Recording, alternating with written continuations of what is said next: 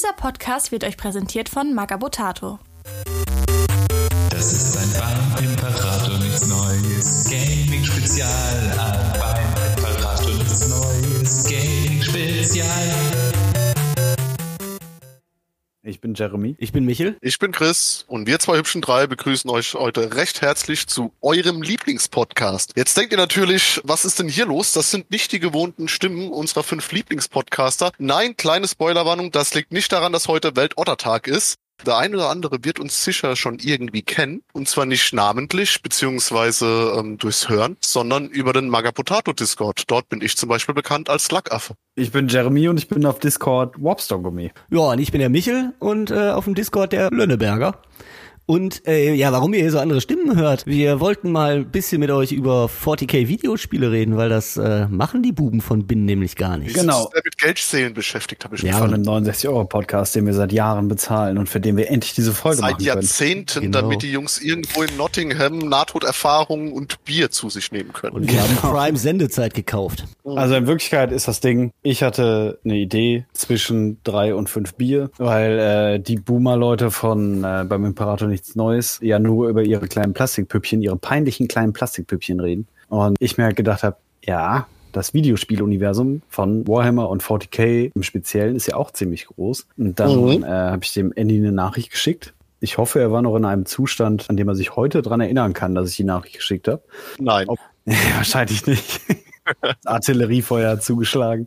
Und dann ähm, habe ich ihn mal gefragt, ob was er davon halten würde oder was sie davon halten würden. Er soll das mal absprechen, wenn wir mit zwei, drei Leuten aus der Community mal was über Videospiele machen würden und die dann einfach damit machen können, was sie wollen. Vielleicht äh, als Pausenfüller oder so einfüllen, einführen. Einfüllen ist auf jeden Fall immer gut, das Genau. schadet nicht. Vielleicht wird diese Folge auch niemals veröffentlicht. In diesem Sinne, hallo Santa.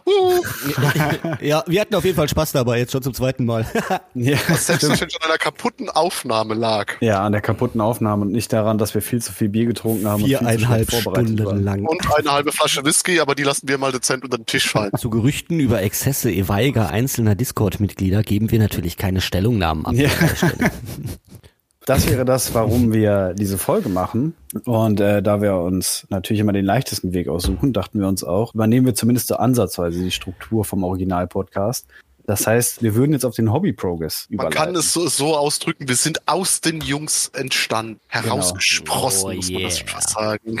Oh yeah. nicht, Ob wir die Babys sind oder die Parasiten, die an ihren fetten Wohlstandsbäuchen Die härtesten hängen. Fanboys. Adidas Schnellfickerhose, weiße bloß- Bomberjacke, die Poppertolle zurückpommadiert und schön bei Hertha am Kiosk. Zum Wohl.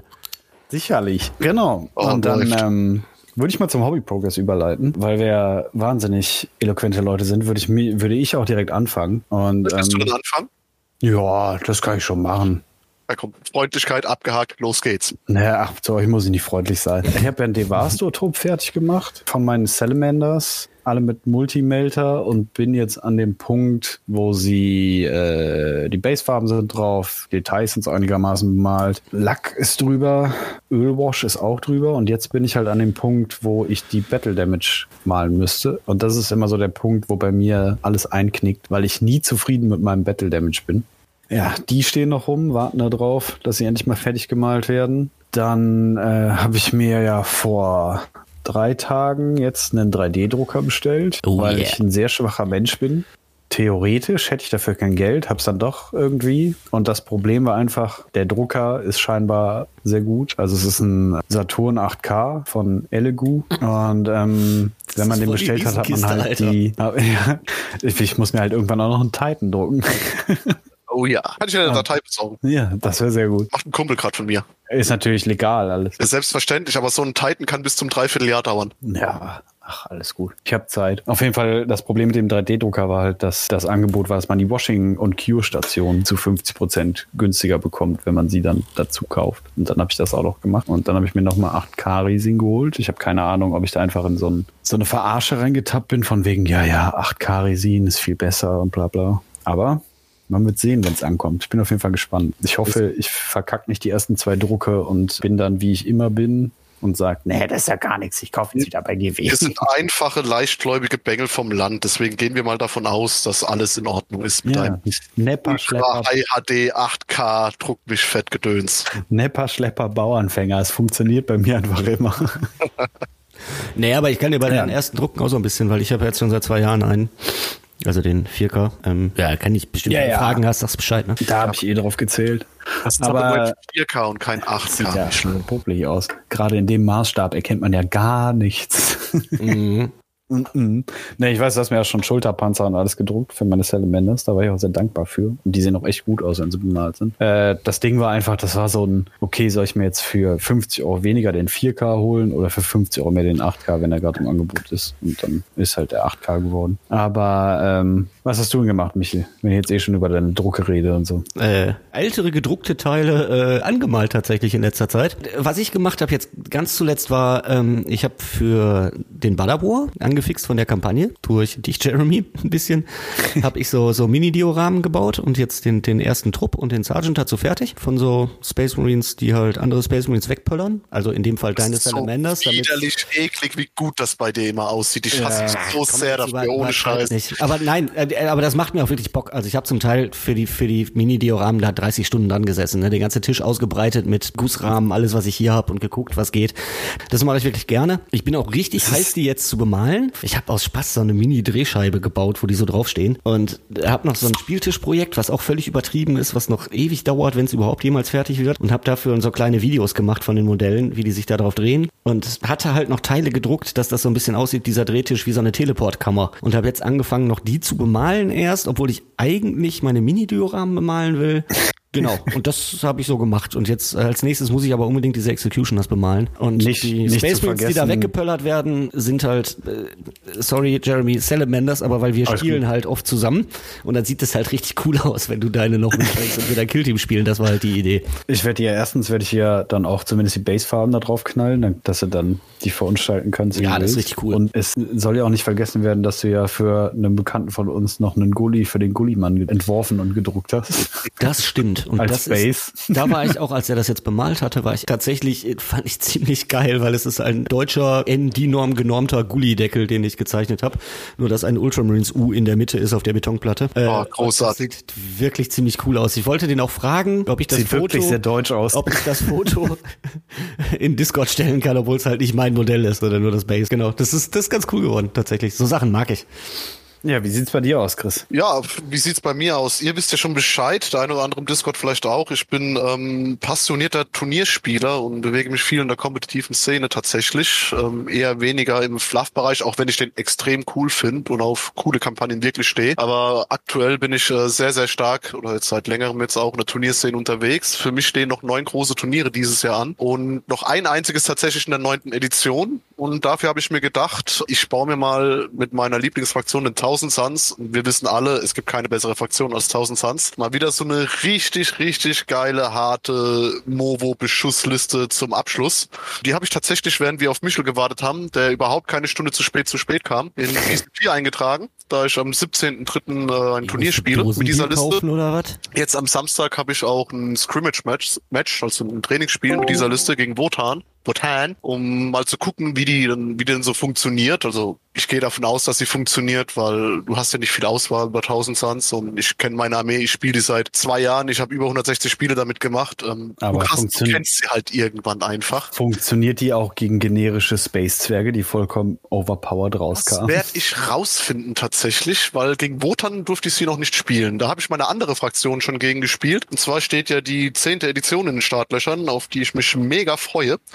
Und ich habe mir gedacht, zur, zur Feier des Anlasses äh, stampf ich mal den Jeansealer-Kult aus dem Boden. Und Sehr da habe ich jetzt die ersten 40 Neophyten, die sind jetzt fertig bemalt, gebased, gewascht, gebürstet, hast du nicht gesehen. Mir kam zugute, dass ich letzte Woche Geburtstag hatte und dementsprechend reich von meiner Frau beschenkt wurde, was das angeht. Jetzt habe ich noch, danke, Ja, Ähm, ach so, ja, herzlichen Glückwunsch nachträglich. danke, danke. Und man hat es auch Ähm, gesehen, das ist ja so eine halbe, halber Mad Max-Konvoi, den, der dir ja geschenkt wurde. Genau, also, also alle Armeen von mir haben ja so ein bisschen, haben ja trotzdem eine Thematik, eine Fluff-Thematik, weil ich ja eigentlich ein Fluff-Bunny bin. Zum Beispiel, ihr habt glaube ich schon meine 1000 Suns gesehen, die haben alle Schneebases, die türkis ähm, hochgebürstet sind, damit es so ein bisschen nach Planet der Zauberer aussieht. Mhm. Und die Base an sich ist rot, das ist das Rot, das damals die 1000 Suns als Grundfarbe in 30k hat. Und die Jeans-Sealer mache ich tatsächlich ein bisschen im Mad Max-Style, also so mit ähm, Sand und, und Matschbase und allem. Und die bekommen auch tatsächlich einen Kriegskonvoi. Also äh, die halbe Familie, Freunde, Frau, Hund, Katze, alle möglichen Leute haben zusammengelegt. Und ich habe jetzt hier noch zu machen drei Ridge Runner, 15 Atalan-Schakale und drei Goliath Rockrider Schrägstrich Transporter. Und die werden jetzt ähm, die Tage alle gebaut, grundiert und dann in allerbester Batch-Painting-Manier äh, ordentlich durchgebürstet. Und dann habe ich auch schon eine recht ansehnliche Armee. Ich denke mal, dass ich dann, also ich plane eigentlich so im zwischen September und Oktober nach dem Hanseatic Alliance Open, das ist der nächste WM-Qualifier, den ich spielen werde. Ähm, danach möchte ich eigentlich dann auch aktiv mit den Jeans-Stealern soweit sein, dass ich da die restlichen Turniere des Jahres äh, mit fertig spielen kann. Und ich hoffe, dann steht mein kleiner Mad Max-Konvoi. Muss auf jeden Fall einem Fahrer Chrom ins Gesicht. Das habe ich knallen. tatsächlich vor. Und zwar kannst du den Ridge Runner, den kannst du äh, übrigens auf Deutsch Achilles Gradpirscher, wundervolle Übersetzung, nicht? Den kannst Ja, du so bauen, dass ich weiß nicht, ob es ein Fahrer oder sonst irgendein Dude ist. Auf jeden Fall guckt er eben halt mit seinem Kopf so raus. Und da habe ich mir echt überlegt, wie geil wäre das eigentlich? Ich habe von Vallejo, von der Mecha Industries Serie, so ein ganz, ganz, ganz feines Silber und es sieht schon fast chromatisch aus. Ich habe mir echt überlegt, wie geil wäre das, wenn ich dem einfach nur so das Gesicht chrommäßig anbürste, damit es halt aussieht, als äh, hätte er sich gerade einen Zeuge gesucht und sich die Chromsprühdose von Mipa komplett in die Birne gerotzt. Geil. Ja, auf jeden Fall. Da musst aber auch deinen Anführer, wie hieß er nochmal? Angry Joe? Hungry Joe? Der Typ mit der Maske. Keine Ahnung, ich weiß es ich nicht gerade mehr. auch nicht. Ich glaube, es Aber das ist egal. Sind gab's mir Kollektiv, da gibt so Namen, viele. Anführer. Ja, bei Stealers sind alle Show. Ja, und das war eigentlich mein Hobby Brokers. Ja, schön, schön. ja Du abgefahren. bist auf jeden Fall fleißiger als wir. Also du haust halt die Figuren raus. Naja, ich bekomme halt keine zehn Punkte, wenn ich, äh, wenn ich da unbemalt aufkreuze auf dem Turnier. Man muss aber auch dazu sagen, ich habe längst nicht die Qualität von euch beiden oder von anderen. Also ähm, eigentlich müsste ich Battle Reports aufnehmen, schön von oben, Ja, zehn. Meter Abstand mit dem Filter oben drüber, Moment. weil das ist Im, im, im, nicht unbedingt schön. Im Discord siehst du ja auch nur meine fertigen Minis. Also ich spiele eigentlich Dark Angels und bei, bei uns so in der Gruppe, wo wir spielen, hier mit dem Jeremy und so ein paar Buben hier aus der Nachbarschaft aus Essen, äh, die haben bei mir erfunden die Greywing Kompanie, weil ich halt auch sehr viele unbemalte Dark Angels jedes Mal ins Feld Ich kann das aber auch, ich kann mich auch wirklich, jetzt will ich nicht sagen, dazu zwingen, aber ich kann das dann auch wirklich total ernst nehmen. Dann setze ich mich hin, dann stelle ich mir äh, hier, als ich angefangen habe, 20 Neophyten hin, die sind alle gebaut und grundiert und dann sage ich so, okay, und heute bekommen jetzt alle die Grundfarbe von ihren Anzügen. Einen Tag drauf sage ich so, und jetzt kriegen sie alle ihre Rüstung, krieg, werden alle Rüstungen Leadbelcher gepinselt. Naja. Dann einen Tag mache ich dann nur die. Waffen. Genau. Also ich hatte letztens, ich habe euch schon ein Bild geschickt in unseren Discord, äh, ein 1000 Punkte Scrimmage-Spiel gemacht mit den Jeans-Stealern. Das waren, glaube ich, 50 Modelle und es waren gerade mal 1000 Punkte. Ja, also ich glaub- ein, ich- eine abartige Masse, die du da hast und die kannst glaub- du Batch-Painten. Ich glaube auch das Schlimmste, was ich jemals gemacht habe, war vor einem Spiel, was Michel und die Leute aus Essen gemacht haben, zwei Tage vorher anzufangen, 30 Grenadiere zu bemalen. Da saß ich dann auch irgendwann um drei Uhr nachts und habe einfach nur noch, okay, Stiefel, Stiefel, Stiefel, Stiefel, Wash drüber, Wash drüber, Wash drüber, Wash drüber. Ja, da, da brauchst du wirklich Necrons. Necrons sind ganz einfach zu bemalen. Du holst dir so einen Litertopf Leadbelcher und du holst den Litertopf Nanoil. Dann tust du die einfach tunken. Einmal in Leadbelcher, kurz anfüllen, einmal in Nanoil, kurz anfüllen, zwei, drei grüne Punkte drauf, fertig ist der Necron. Ja, das Ding ist halt, am Ende, wenn wir am Tisch stehen und man spielt damit, macht's halt keinen Unterschied, weil es sieht von oben wie eine Masse und Überhaupt sieht nicht. halt, die Armee an sich sieht cool aus. Das ist immer das Ding. ähm. Also, ich wenn, bemal wenn mit er einer am Tisch steht, Lupenbrille ist- und ich denke mir, Entschuldigung, Ja, alles gut. Wenn er, wenn er am Tisch steht, sieht ja keiner, dass jeder meiner Dark Angels eine persönliche Heraldik irgendwo auf, dem Be auf einer Beinschiene stehen hat. Das ist ja, immer Ja, aber das ist so guckst der- aus der Meter Entfernung, Anspruch. ist halt geil. Genau, das ist halt so das Persönliche, das machst du für dich zu Hause und sitzt da noch zwei Stunden länger dran an jedem Modell und drehst es noch dreimal hin und her und findest es cool und beim nächsten Spielen guckst du das jemand aus der Nähe an und sagt, es ist cool, aber sobald die auf dem Tisch stehen, ist ja ein Gesamteindruck und dann sieht es genauso Ja, aus genau. wie jemand, der, der 300, äh, painted in, oder in so. 10, du kannst 300 Stunden in 10 Neophyten reinsetzen, dann fängt dein Gegner mit Iron Hands oder generell Space Marines an und klöppelt dir mit seinem Gladiator 70 Schuss, äh, Stärke 5, minus 2, ein Schaden in deine, in deine Neophyten. Die haben keinen Retter, die haben nur einen 5er Rüster und dann nimmst du die erstmal vom Platz. Und dann war's das. Ja, Das ist ja genau. eh der Klassiker. Dieses, oh, guck mal, hier ist mal neu bemaltes Modell. Das kommt gerade auf den Tisch. Oh, guck mal hier, einen Zug später geht mal neu bemaltes Modell Jup, jup. gerade vom Tisch. Ja, das ist Murphy's Law. Das ist normal. Jup, jup. Ich weiß gar nicht, dein großes, fettes Tyranninenvieh mit dem abgeschnittenen Schwanz und dem geilen Bass. Guck mal, der ist neu. Boah, der ist voll geil, Sip. Ratatatatam. Äh, ja gut, der kann jetzt auch wieder in den Koffer. Und it's done. Okay, jetzt sind wir doch wieder bei Minis, ne? Weil am Ende geht's ja doch um die Minis und um die Lore. Aber eigentlich wollten wir über die Games reden. Und ja, ganz kurz, gibt jetzt kein Spiel irgendwie, was eine krasse Lore-Wendung oder sowas in seinem Background mitbringt. Aber wir reden halt über Games und damit über beteiligte Fraktionen und über den Hintergrund. Und damit kann halt sein, vielleicht wenn wir gleich anfangen, irgendwie so fröhlich weiterzulabern, dass der ein oder andere Spoiler zu irgendeinem Buch oder so rausrutscht. Ne? Ihr hört einen Podcast über 40k, kann sein, dass wir irgendwas 40k spoilern für euch, was, was ihr vielleicht noch nicht gelesen habt oder so. Dann mal ganz grundsätzlich vorneweg.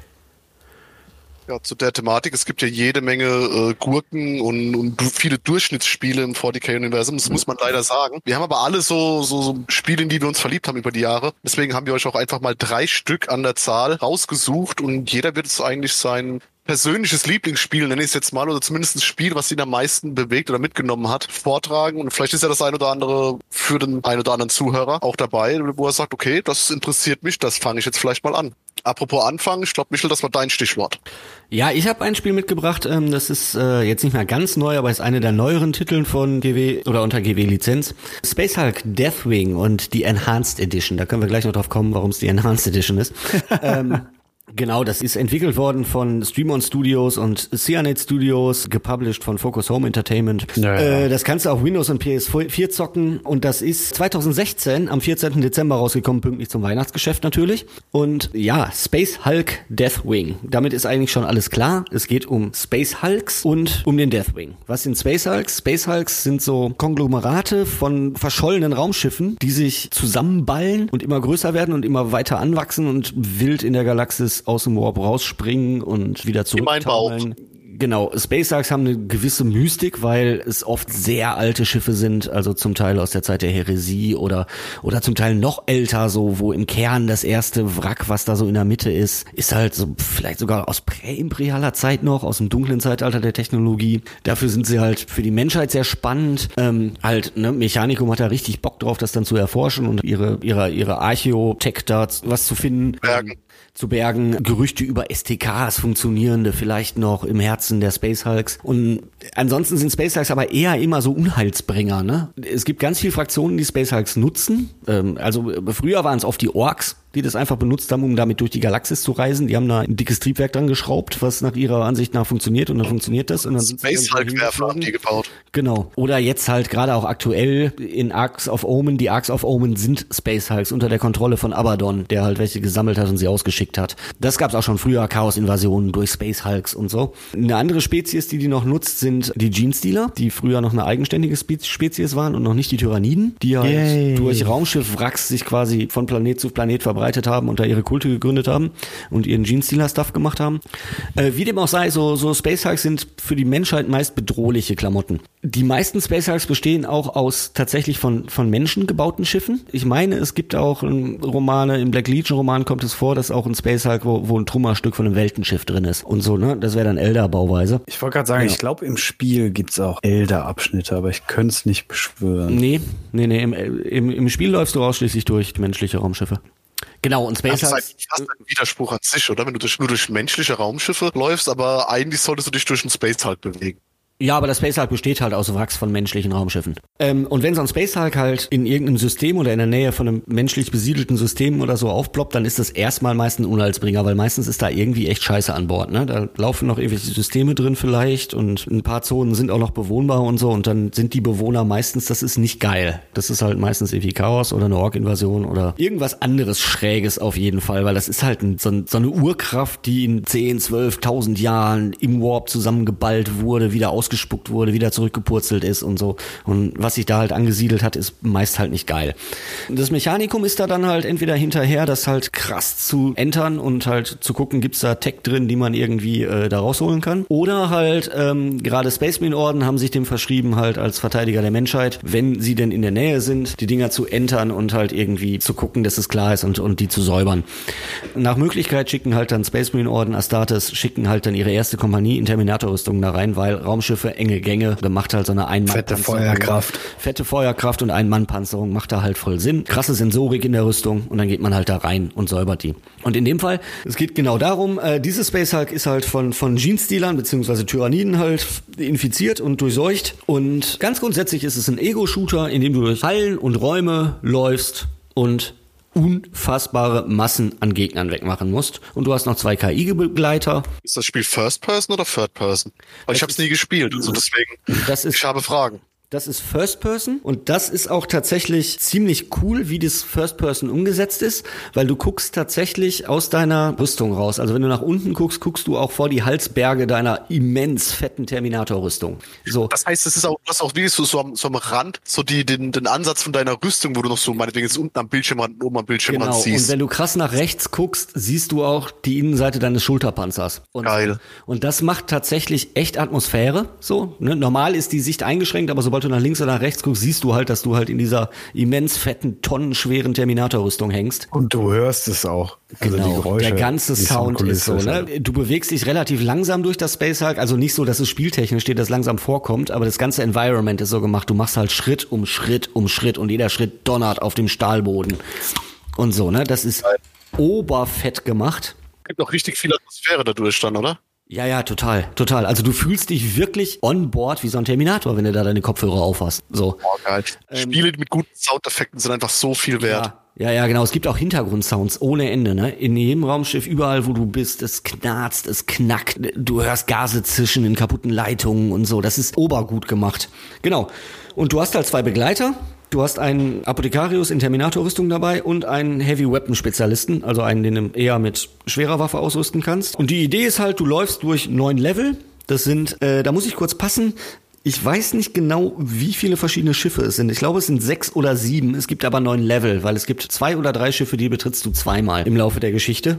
Die sind aber auch unfassbar nett gemacht. Also da haben sich die Leute, die die Level designt haben, echt Mühe gegeben und auch ein bisschen Ahnung von 40k gehabt. Die ähm, Geschichte hat Gave Torf geschrieben, also schon ein GW-Autor. Ähm, Im Zentrum des Space Hulks liegt halt ein Dark Angels Schiff aus der Heresy-Zeit und die Dark Angels, wie sie halt sind, das ist halt dann in dem Spiel relativ platt, wollen irgendwelche Geheimnisse verdecken und wollen Da muss rein. man hin. Und da muss man dann hin, um mal abchecken, ne, ob da alles cool ist. Genau, das ist so die Basic-Geschichte. Während die Hauptschwarmflotte der Tyranniden immer näher kommt, so ein bisschen als Doomsday Clock, wie es in der Lore halt auch ist, dass du so ein bisschen das Weil Gefühl hast. äh, weil Dark Angels sind, darf auch niemand rausfinden, was sich auf diesem Space Hulk abspielt. Genau, genau. Und im Hintergrund ist dieses, äh, die Tyranniden, die echte Tyrannidenflotte nähert sich immer schneller, ist auch aufmerksam geworden und so und so. Wird in dem Spiel gesagt, welche Flotte das ist. Man weiß in etwa, wann es spielt. Man könnte ja anhand dessen theoretisch rausfinden, wo das- sich im Universum das, Spiel befindet. Müsste oder. Leviathan ja sein dann. Hm, ich glaube, das wird theoretisch sogar bemessen. Da gab es doch mal auf Reddit eine Karte, meine ich. Aber gut, die ist auch bestimmt in, in, in, in jedem Grundregelwerk drin. Theoretisch könnte man dann ja herausfinden, in, in welchem Sektor und in etwa Ja. welchem Quadrant das Spiel spielt. Da hast du mich jetzt ertappt, weil es, ich glaube ganz sicher, das wird erwähnt, weil so diese Details im Hintergrund arbeiten sie schon ab. Und auch sonst, das erste Level ist ein Mechanikumsschiff. Und du betrittst es und du kannst zwischendurch auch so Datenbanken aufrufen. Und da wird halt beschrieben, dass so ein paar Mechanikums-Dudes da angelegt haben, um eben zu erforschen, in der Hoffnung, man findet irgendwelche Archäotech-Schätze. Und im Laufe des Spiels aus den Datenbanken geht halt hervor, das ist fürchterlich schiefgegangen und seitdem ist dieses Mechanikumsschiff halt Teil des Space Hulks. Ne, ein Schiff ist ein, ist ein Freihändlerschiff und so weiter. Und sie haben sich da wirklich Mühe gegeben. In dem Mechanikumsschiff, die ganzen Banner, die an den Wänden hängen, die haben halt, hier, wie heißt das? Da ist keine Schrift drauf, sondern, äh, wie heißt das? Heraldik? Äh, nee, äh, Lingua Technica. Ähm, dieses, ja, im Supermarkt, wenn du dein Zeug scannst. Äh, QR-Codes. Ja, da sind keine Barcodes drauf, sondern hier Bi äh, Binärcode. So, Lingua Technica. Das ist, die Banner sind auch mit Einsen und Nullen beschrieben. Binärcodes im Supermarkt? Ja, mehr oder weniger. Ist ja QR, ist ja nichts anderes. Ähm, Lingua Technica in jetzt, genau. Da sind halt Einsen und Nullen auf den Bannern. Und du kannst die aber tatsächlich übersetzen. Also, das haben Leute auf YouTube, haben sich die Mühe gemacht, das zu übersetzen. Und da stehen sinnvolle Mechanikumssprüche. Ach was. Ja, sowas ist aber mega cool. Ja, total. sind richtig schöne Und Easter Eggs. Das ist Da sind, Feines. da sind unfassbar viele Details, ne? Und äh, es ist halt auch wirklich grimdark, ne? Du kletterst zum Teil über Leichenberge in irgendwelchen Hangars, weil die Schiffe sind kaputt gegangen und die Servitoren, die Toten mussten irgendwo hin und die tote Schiffsbesatzung musste irgendwo hin. Also hat man ein Hangardeck genommen und da steht irgendwie so ein Schaufelpanzer, der das halt offensichtlich einfach die ganze ganzen Leichen in die Ecke geschoben hat und du kletterst halt das dann hoch wie eine Rampe und weiterzukommen und so.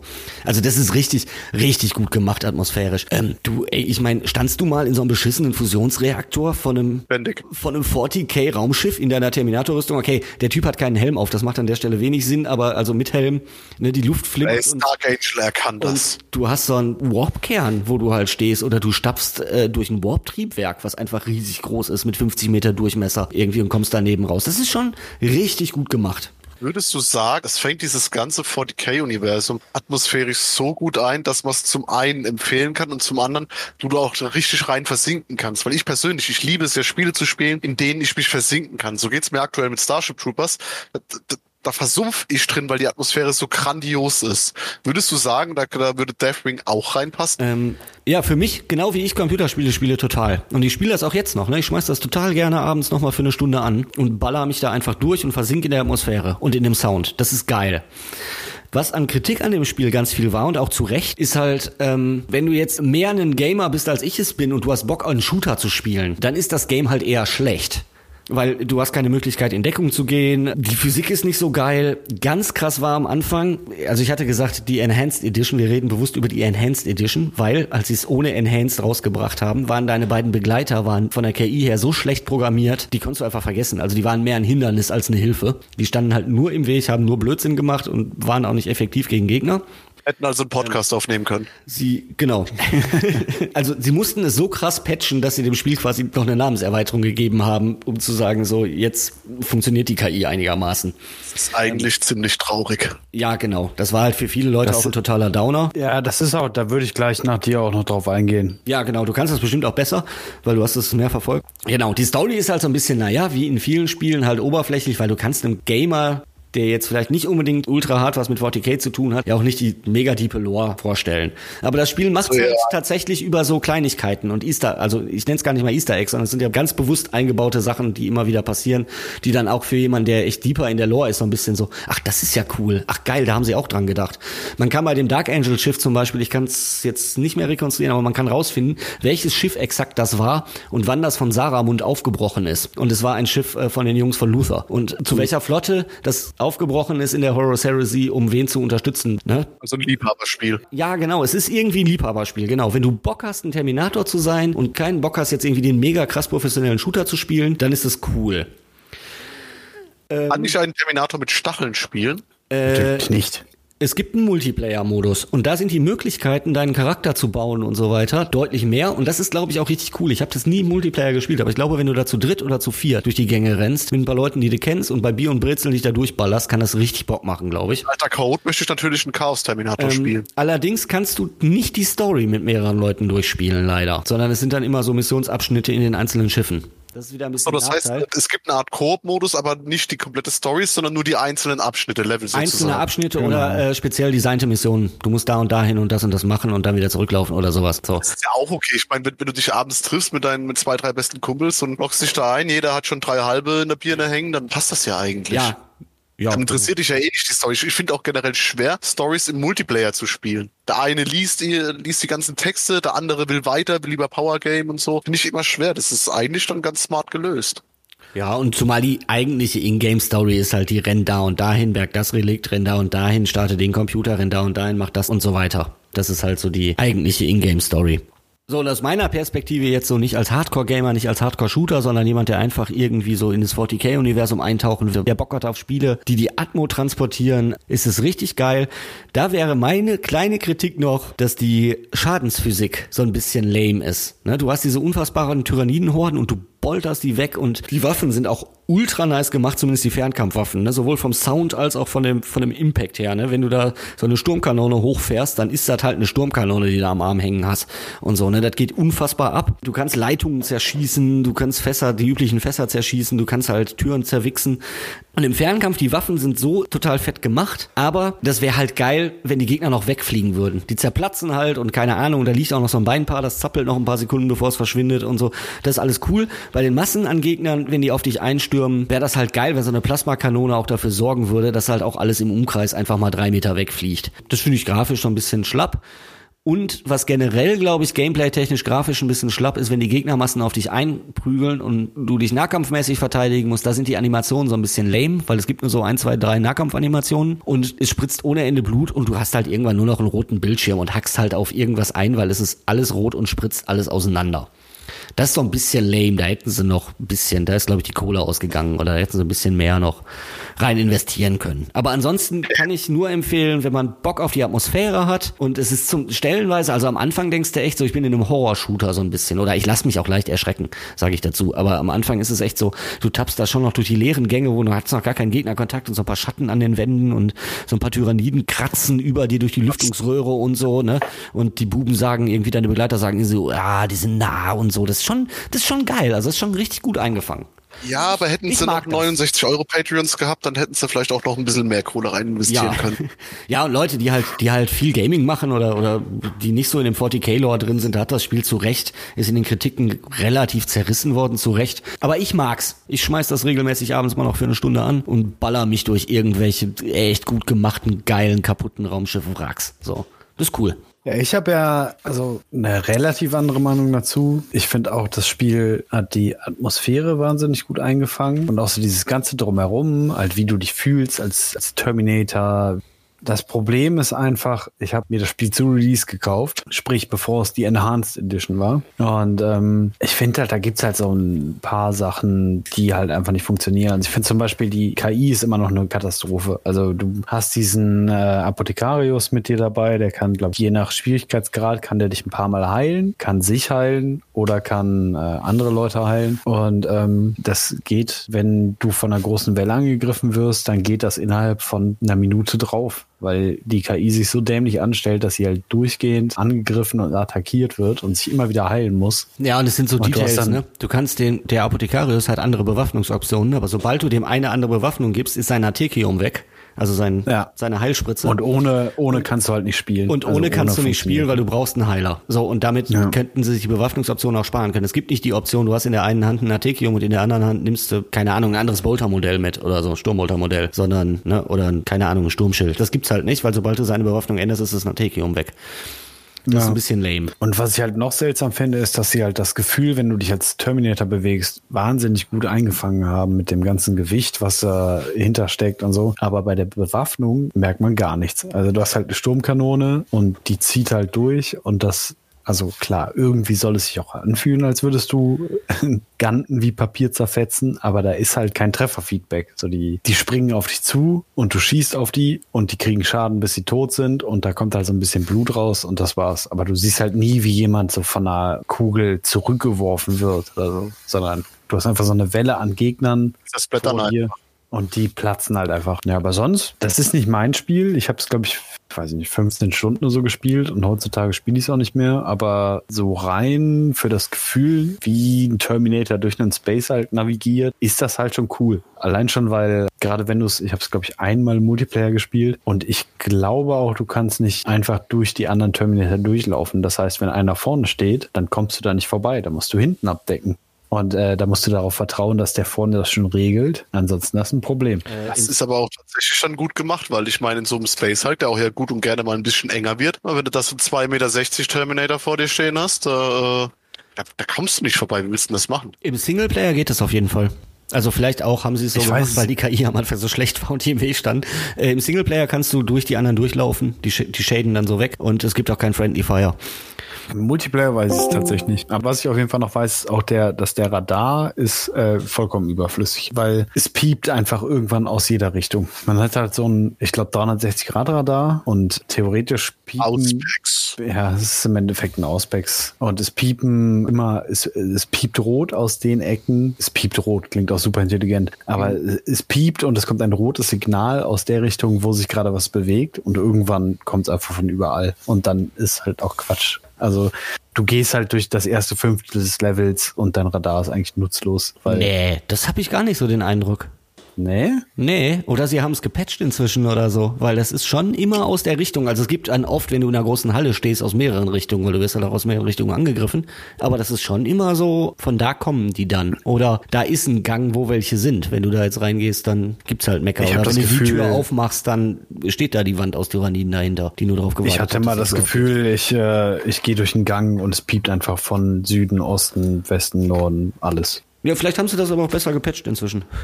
Man weiß nicht. Wird das Spiel gepatcht oder, oder gibt's noch einen Support dafür oder wurde der mittlerweile eingestellt? Du überführst mich mit deinen Fragen meiner mangelnden Vorbereitung. Ich habe nicht nachgeguckt, von wann der letzte Patch ist. Nee, aber es ist doch, es muss noch irgendeinen Patch gegeben haben, aber das kann auch irgendwelches systemisches Zeug gegeben haben, weil Steam hat letztens nochmal Ich glaub, es- noch mal was runtergeladen. Ich glaube, es wird noch regelmäßig gepatcht, in dem Sinne, dass dann mal so einmal in einem halben Jahr ein Patch rauskommt. Da wird es jetzt nicht aktiv drum gekümmert, wenn da sich jetzt jemand beschwert, dass dann zwei Wochen später der nächste Patch draußen ist. Genau. Und insgesamt kann man halt sagen, das Spiel ist halt relativ schlecht bewertet worden, auch weil es irgendwie auch mal wieder als irgendwie bessere Beta-Version auf den Markt geschmissen wurde, bevor es wirklich fertig war. Es gab ein paar Vorgängerspiele, muss ich jetzt gar nicht irgendwelche Jahreszahlen oder so aufzählen. Die ersten Spiele davon von Space Hulk Deathwing irgendwie so in den 90ern bis Ende der 90er, die ersten Reihen davon, die haben tatsächlich als, als Games auch richtig gut abgeschnitten in der Gaming-Community, wo viele Leute meinten, äh, äh, selten ein Spiel, wo, wo Taktik und Shooter so zusammengebracht wurde. Und das ging ja auch in den 90ern mit sehr eingeschränkter Grafikkapazität total einfach. Enge Gänge und du läufst halt da durch, schießt auf jemanden, ist halt, ging halt ganz gut. Und also da gab's, die Vorgänger-Games haben zum Teil richtig gut abgeschnitten und da gab's auch diverse Erweiterungen. Wie gesagt, das Spiel jetzt, also ich find's cool, Jeremy nicht, macht was draus. Aber ich finde es okay. Also ja, als, als Ja. Spiel finde ich es nicht cool, aber so als Erfahrung mal als Terminator durch den Space Hulk zu gehen, das ist schon eine geile Sache. Und ich glaube, das kriegst du halt auch hinterhergeworfen mittlerweile. Also das ist ja schon relativ für heutige Verhältnisse alt. Ja. Da kann man schon mal reingucken. ja, genau. Also, wenn ihr Bock habt, macht er. Wer ist denn als nächstes hier? Chris, du bist dran. Ja, ich habe euch mitgebracht ein Indie-Computerspiel, welches dank einer Mehrspieler-Sandbox-Physik ermöglicht, Tabletop-Spiele in einer Computersimulation zu spielen. Und zwar den Tabletop-Simulator. Das klingt nach Zukunft. Ja, Mann. Absolute Zukunft, der helle Wahnsinn. Denn entwickelt und gepublished wurde es von Berserk Games äh, unter dem leitenden Entwickler Jason Henry und veröffentlicht wurde es am 5.6. Anno 2015 im Jahre des Herrn. Wer kennt's nicht? Und zwar der Tabletop Simulator. Warum? Der Tabletop Simulator gibt uns die Möglichkeit, unser Universum und unser Spiel, was ja letzten Endes immer und immer und immer und immer wieder auf die kleinen Plastikminiaturen, die wir äh, Tag für Tag über irgendeine Matte hin und her schieben, online zu spielen. Und zwar dank einer grandiosen Modder-Community ist es mittlerweile möglich, sämtliche Armeen, Spieltische sowie äh, Fähigkeiten in dieses Programm zu übertragen und dann online mit den Freunden auf der ganzen Welt eine gepflegte Schlacht 40k oder Killteam oder meinetwegen auch Bader Malstrom-Komplex zu spielen, ohne dass wir tatsächlich auch wirklich am Tisch sein müssen. Das ist eigentlich eine ganz tolle Sache. Wir selbst oder ich selbst nutze es mit äh, vielen Kumpels äh, mal fix abends, um irgendein Turnierspiel oder sonst was zu spielen oder wenn du Freunde von weiter weg hast, mit denen abends mal ein bisschen was zu trainieren, weil du es einfach auch schon lange nicht mehr gesehen hast oder nicht immer die Möglichkeit hast, mit ihnen zu spielen, aus irgendwelchen Gründen auch immer. Und es ist aber tatsächlich ziemlich kompliziert, das erste Mal sich das alles einzurichten, denn du brauchst verschiedene, ja, ich nenne es mal Steam Workshop Inhalte, die du dir runterladen musst, die du installieren musst, extra auch in die Steam Common Apps Download Ordner gedönster, ich weiß jetzt nicht genau, wie man das nennt, einfügen musst. Und du musst tatsächlich auch auf dem weltweit offiziellen Tabletop Simulator Discord drauf sein, denn da hast du den wichtigsten Link, um es zu installieren. Das ist an sich kein Thema, jeder kennt jemanden, der jemanden kennt, der jemanden kennt, der auf diesem Discord ist. Und dann kann man sich das installieren. Aber das Hat heißt, man das aber Das heißt, die Ja. Mods installieren sich nicht selber, wie man das heute irgendwie von, von krassen Titeln kennt, sondern du musst tatsächlich noch klassisch Dateien runterladen und die in den richtigen Ordner und ins richtige Fileverzeichnis schieben, damit das am Ende funktioniert. Ja und nein. Das meiste kannst du tatsächlich über den über den Tabletop, äh Quatsch, über die den Steam Workshop runterladen. Ich sag mal 95 Prozent. Es gibt aber gewisse Inhalte, ähm, gerade die Armeen selbst. Denn die Armeen, ähm, also man muss sich das wirklich wie ein richtiges 40k-Spiel auf dem Tisch vorstellen. Und gibt auch eigene Turnierserien davon. Einfach mal in YouTube eingeben. Da gibt's zig hundert Matches, wo man das mal sehen kann. Das entwickelt sich auch wirklich ständig weiter. Gerade in der Corona-Zeit haben wir das sehr, sehr häufig genutzt. Sämtliche Figuren wurden auch tatsächlich mal äh, in 3D eingescannt und in Nullen und Einsen von irgendeinem USB-rau schwingenden Priester gesegnet und hochgeladen, damit wir das spielen können.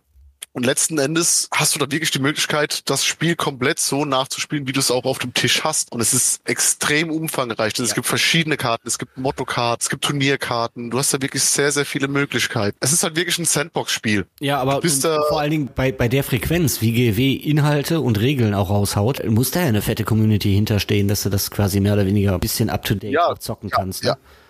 Ja, Also da ja, muss ja, ja, also es da gibt muss ja eine- jede eine scheiß Regeländerung sitzt da einer und schreibt seinen Code um. Da gibt's wieder diesen einen Irren, der Ja, das alles aufschreibt am ersten Tag. Le- letzten Endes lebt es davon, dass andere äh, sich auch damit äh, bemühen. Zum Beispiel, du hast die Möglichkeit, wir kennen alle Battlescribe, wir erstellen uns dort eine Liste, gehen ins Spiel, haben uns vorher natürlich äh, einen Ordner mit den gesamten Armeen in das Verzeichnis reingeladen und öffnen einen Tisch.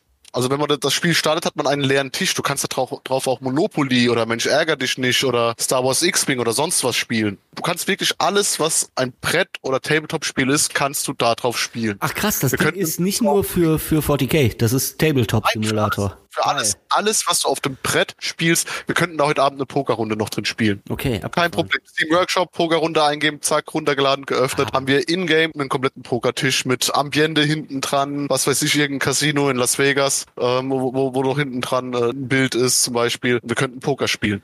Also das ist wirklich ein Sandbox-Spiel, das von der Online-Community von 40k so lange Mods hinzugefügt bekommen hat, bis wir die Möglichkeit haben, wirklich ein komplettes und allumfassendes 40k-Spiel in diesem Spiel zu bestreiten.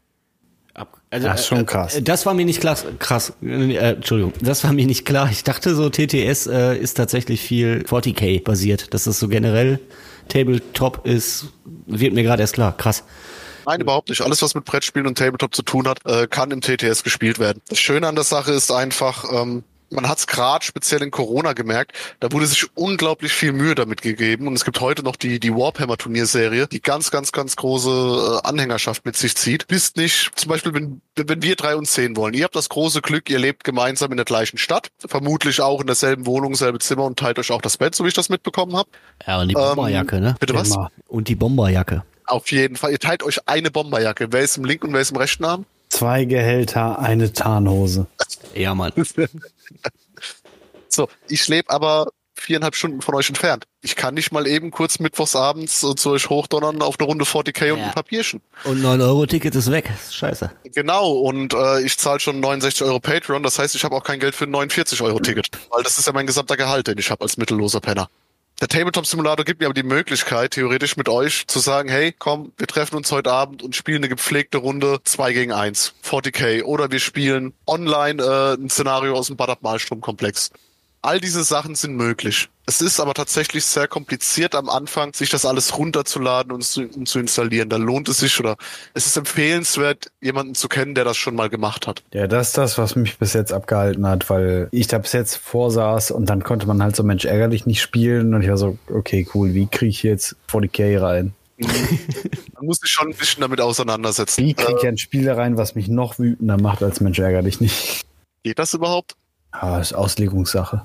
Findest aber auch sehr, sehr viele Verweise in YouTube. Also es gibt ein komplettes Erklärvideo, auf Englisch natürlich, ähm, wo die grundlegenden Mechaniken erklärt sind, was du überhaupt machen musst und welche Knöpfe du drücken und an welchen Rädchen du drehen musst, damit du 40k im Tabletop Simulator spielen kannst. Es ist einmal eine große Arbeit und ab dann musst du eigentlich nur dir merken, wie du eine Battlescribe-Liste über ein Browserprogramm, das nennt sich Yellowscribe, so formatierst, dass du es im Spiel hochladen kannst.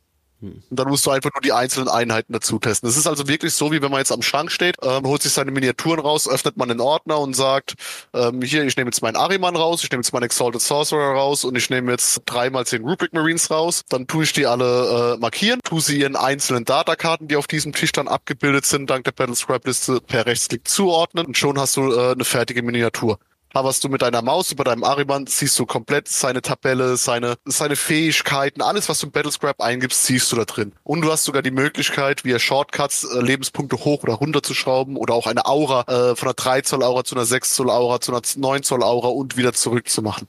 Ja, und wahrscheinlich ist es ja auch so, dass äh, die Menschen, die in, die auf Steam oder sonst wo Mods online stellen, eine Anleitung dazu schreiben. Also ich kenne das von anderen Games, die nicht so modfreundlich sind, dass da sehr deutliche Anleitungen sind. Und wenn man sich dann ein paar Minuten Zeit nimmt, das auch zu lesen und das wirklich Schritt für Schritt bei sich zu machen, dann funktioniert die Scheiße halt auch.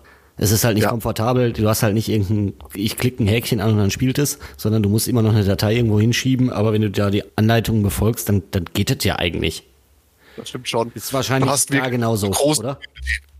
Ja, du hast auch eine große Community und auf den einschlägigen Discords, egal ob es jetzt der deutsche Target Priority Server ist oder der äh, weltweit offizielle TTS 40k Server, es ist immer einer online, der dir hilft. Es ist immer einer online, mit dem du spielen kannst. Also ich kenne das aus dem Target Priority Discord, äh, da gibt es einen schönen Thread, der nennt sich Spielersuche und da schreibst du rein, hat jemand um 19 Uhr Zeit auf ein Spiel und irgendjemand aus dieser Community, das sind über 2000 Leute mittlerweile drauf, meldet sich, ja, hier komm, ich hab Bock, lass schnell Liste einfügen und dann spielen wir eine Runde und hast einfach die Möglichkeit, mit irgendjemandem zu spielen, dein Lieblingsspiel, den du sonst, wenn du Glück hast, vielleicht mal auf einem Turnier triffst. Und daraus haben sich auch wirklich Bekanntschaften und Freundschaften gegründet. Gerade nach nachdem die ganzen Turniere ge- gestartet sind, nach der Corona-Zeit, die ersten Turniere, haben sich so viele Leute auf einmal real gesehen und auch wiedererkannt, allein durch die Stimme, die sonst immer nur im Tabletop-Simulator gegeneinander gespielt haben. Das ist Ja, eine schöne Sache. cool. Auf dem Tisch spielen ist immer schöner, aber hey, so schnell kann ich nicht zu euch hochkommen. Kommt, schmeißen wir eine Runde TTS an, spielen wir eine Runde 40k. Oder gut. Malstromkomplex oder Killteam oder Blood Bowl, whatever. Ja.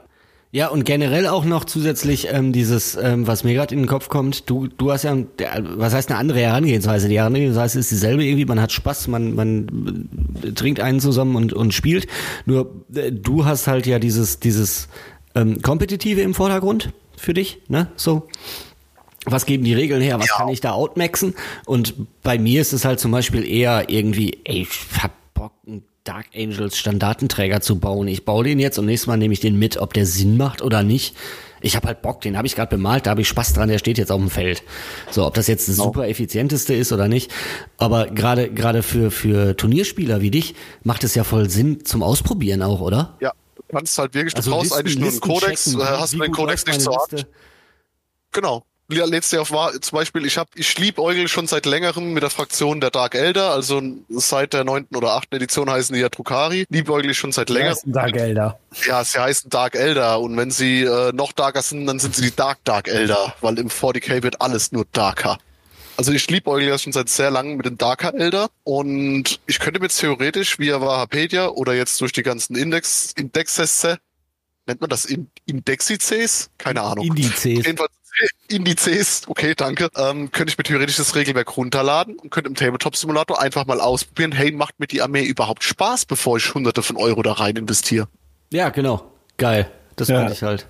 Das ist halt ein enormer Vorteil an der ganzen Nummer. Ich meine, jeder kennt einen, der irgendeine interessante Armee hat, wo man sagen kann, hey, kannst du mir mal deine Tyranniden ausleihen oder kannst du mir mal, was weiß ich, deine Jenari ausleihen, ich würde die gerne mal spielen, ich will wissen, ob das was für mich ist. Da hast du halt wirklich die Möglichkeit, auch für dich selbst einfach mal zu schauen, passt das oder passt das nicht. Ist auch völlig egal, ob das jetzt, wie ich auf Turnierebene nutzt oder einfach für Bier und Brezel. Also ich spiele auch für mein Leben gern Bier und Brezel. Mein Nachbar hat jetzt äh, angefangen, den haben wir angefixt auf das Plastic Crack. Der baut gerade, wie soll es auch anders sein, seine Tauarmee auf. Ja.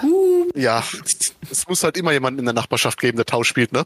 Und es macht mir auch einfach total viel Spaß, mit äh, ihm das Spiel zu erklären. Wir spielen das Spiel dann zusammen. So ist es ja auch auf Turnieren. Das ist ja nicht dieses total harte, wir hauen uns auf die Fresse und da wird jedes Mühe ausgemessen, ob du auch wirklich in der Nähe bist. Das ist ja ein Miteinander-Spielen. Und der Tabletop-Simulator hat uns einfach ermöglicht, dieses Miteinander zu spielen, auch in einer Zeit zu äh, auszuleben, in der wir uns einfach nicht treffen konnten. Und das war die ganz starke Zeit des Tabletop-Simulators. Und er hat das auch überlebt. Er wird immer noch stark benutzt. Ich habe immer zwei, drei Leute äh, in irgendeinem Discord-Channel, wo ich sehe, okay, die, die zocken gerade eine Runde TTS. Äh, ist eine ganz tolle Sache. Ja, ich glaube das auch. Also das ist ja wirklich das Geile, ist ja wirklich, das ist ja die größte Einstiegshürde bei GW. Du fixst Leute an mit dem Universum. Also meiner Meinung nach geht's meistens immer eher über die Hintergrundgeschichte als über das Spielsystem. Ja. Die Leute gucken sich Figuren an, finden die sehen gut aus und dann sagst du denen, ja komm, dann holen wir dir jetzt mal was. Dann brauchen die Figuren, dann brauchen die Farbe, dann brauchen die Kleber, dann brauchen die Zeit. Das ist Und eine dann hohe Einstiegshürde. ja, dann versuchst du halt Leuten Ja, ja, mal zu erklären, okay, du brauchst jetzt 200 Euro und am besten nimmst du die nächsten drei Wochen nichts vor. Genau, selbst bei einem Und, Killteam äh, bist du irgendwie locker bei 200 Euro, ne? Mit Pinsel und Farbe. Ja, da gibt's eine, gibt's eine ganz nette Story dazu. Es gibt ja tatsächlich die sogenannte WTC, die World Team Championship. Und da treten Teams aus aller Welt, aktuell dieses Jahr ist es wieder in Belgien, in acht Mann-Teams gegeneinander an und spielen um die Weltmeisterschaft, um die Teamweltmeisterschaft. Und einer, der fürs Team Germany antritt, hat 40k angefangen zu spielen im Tabletop-Simulator.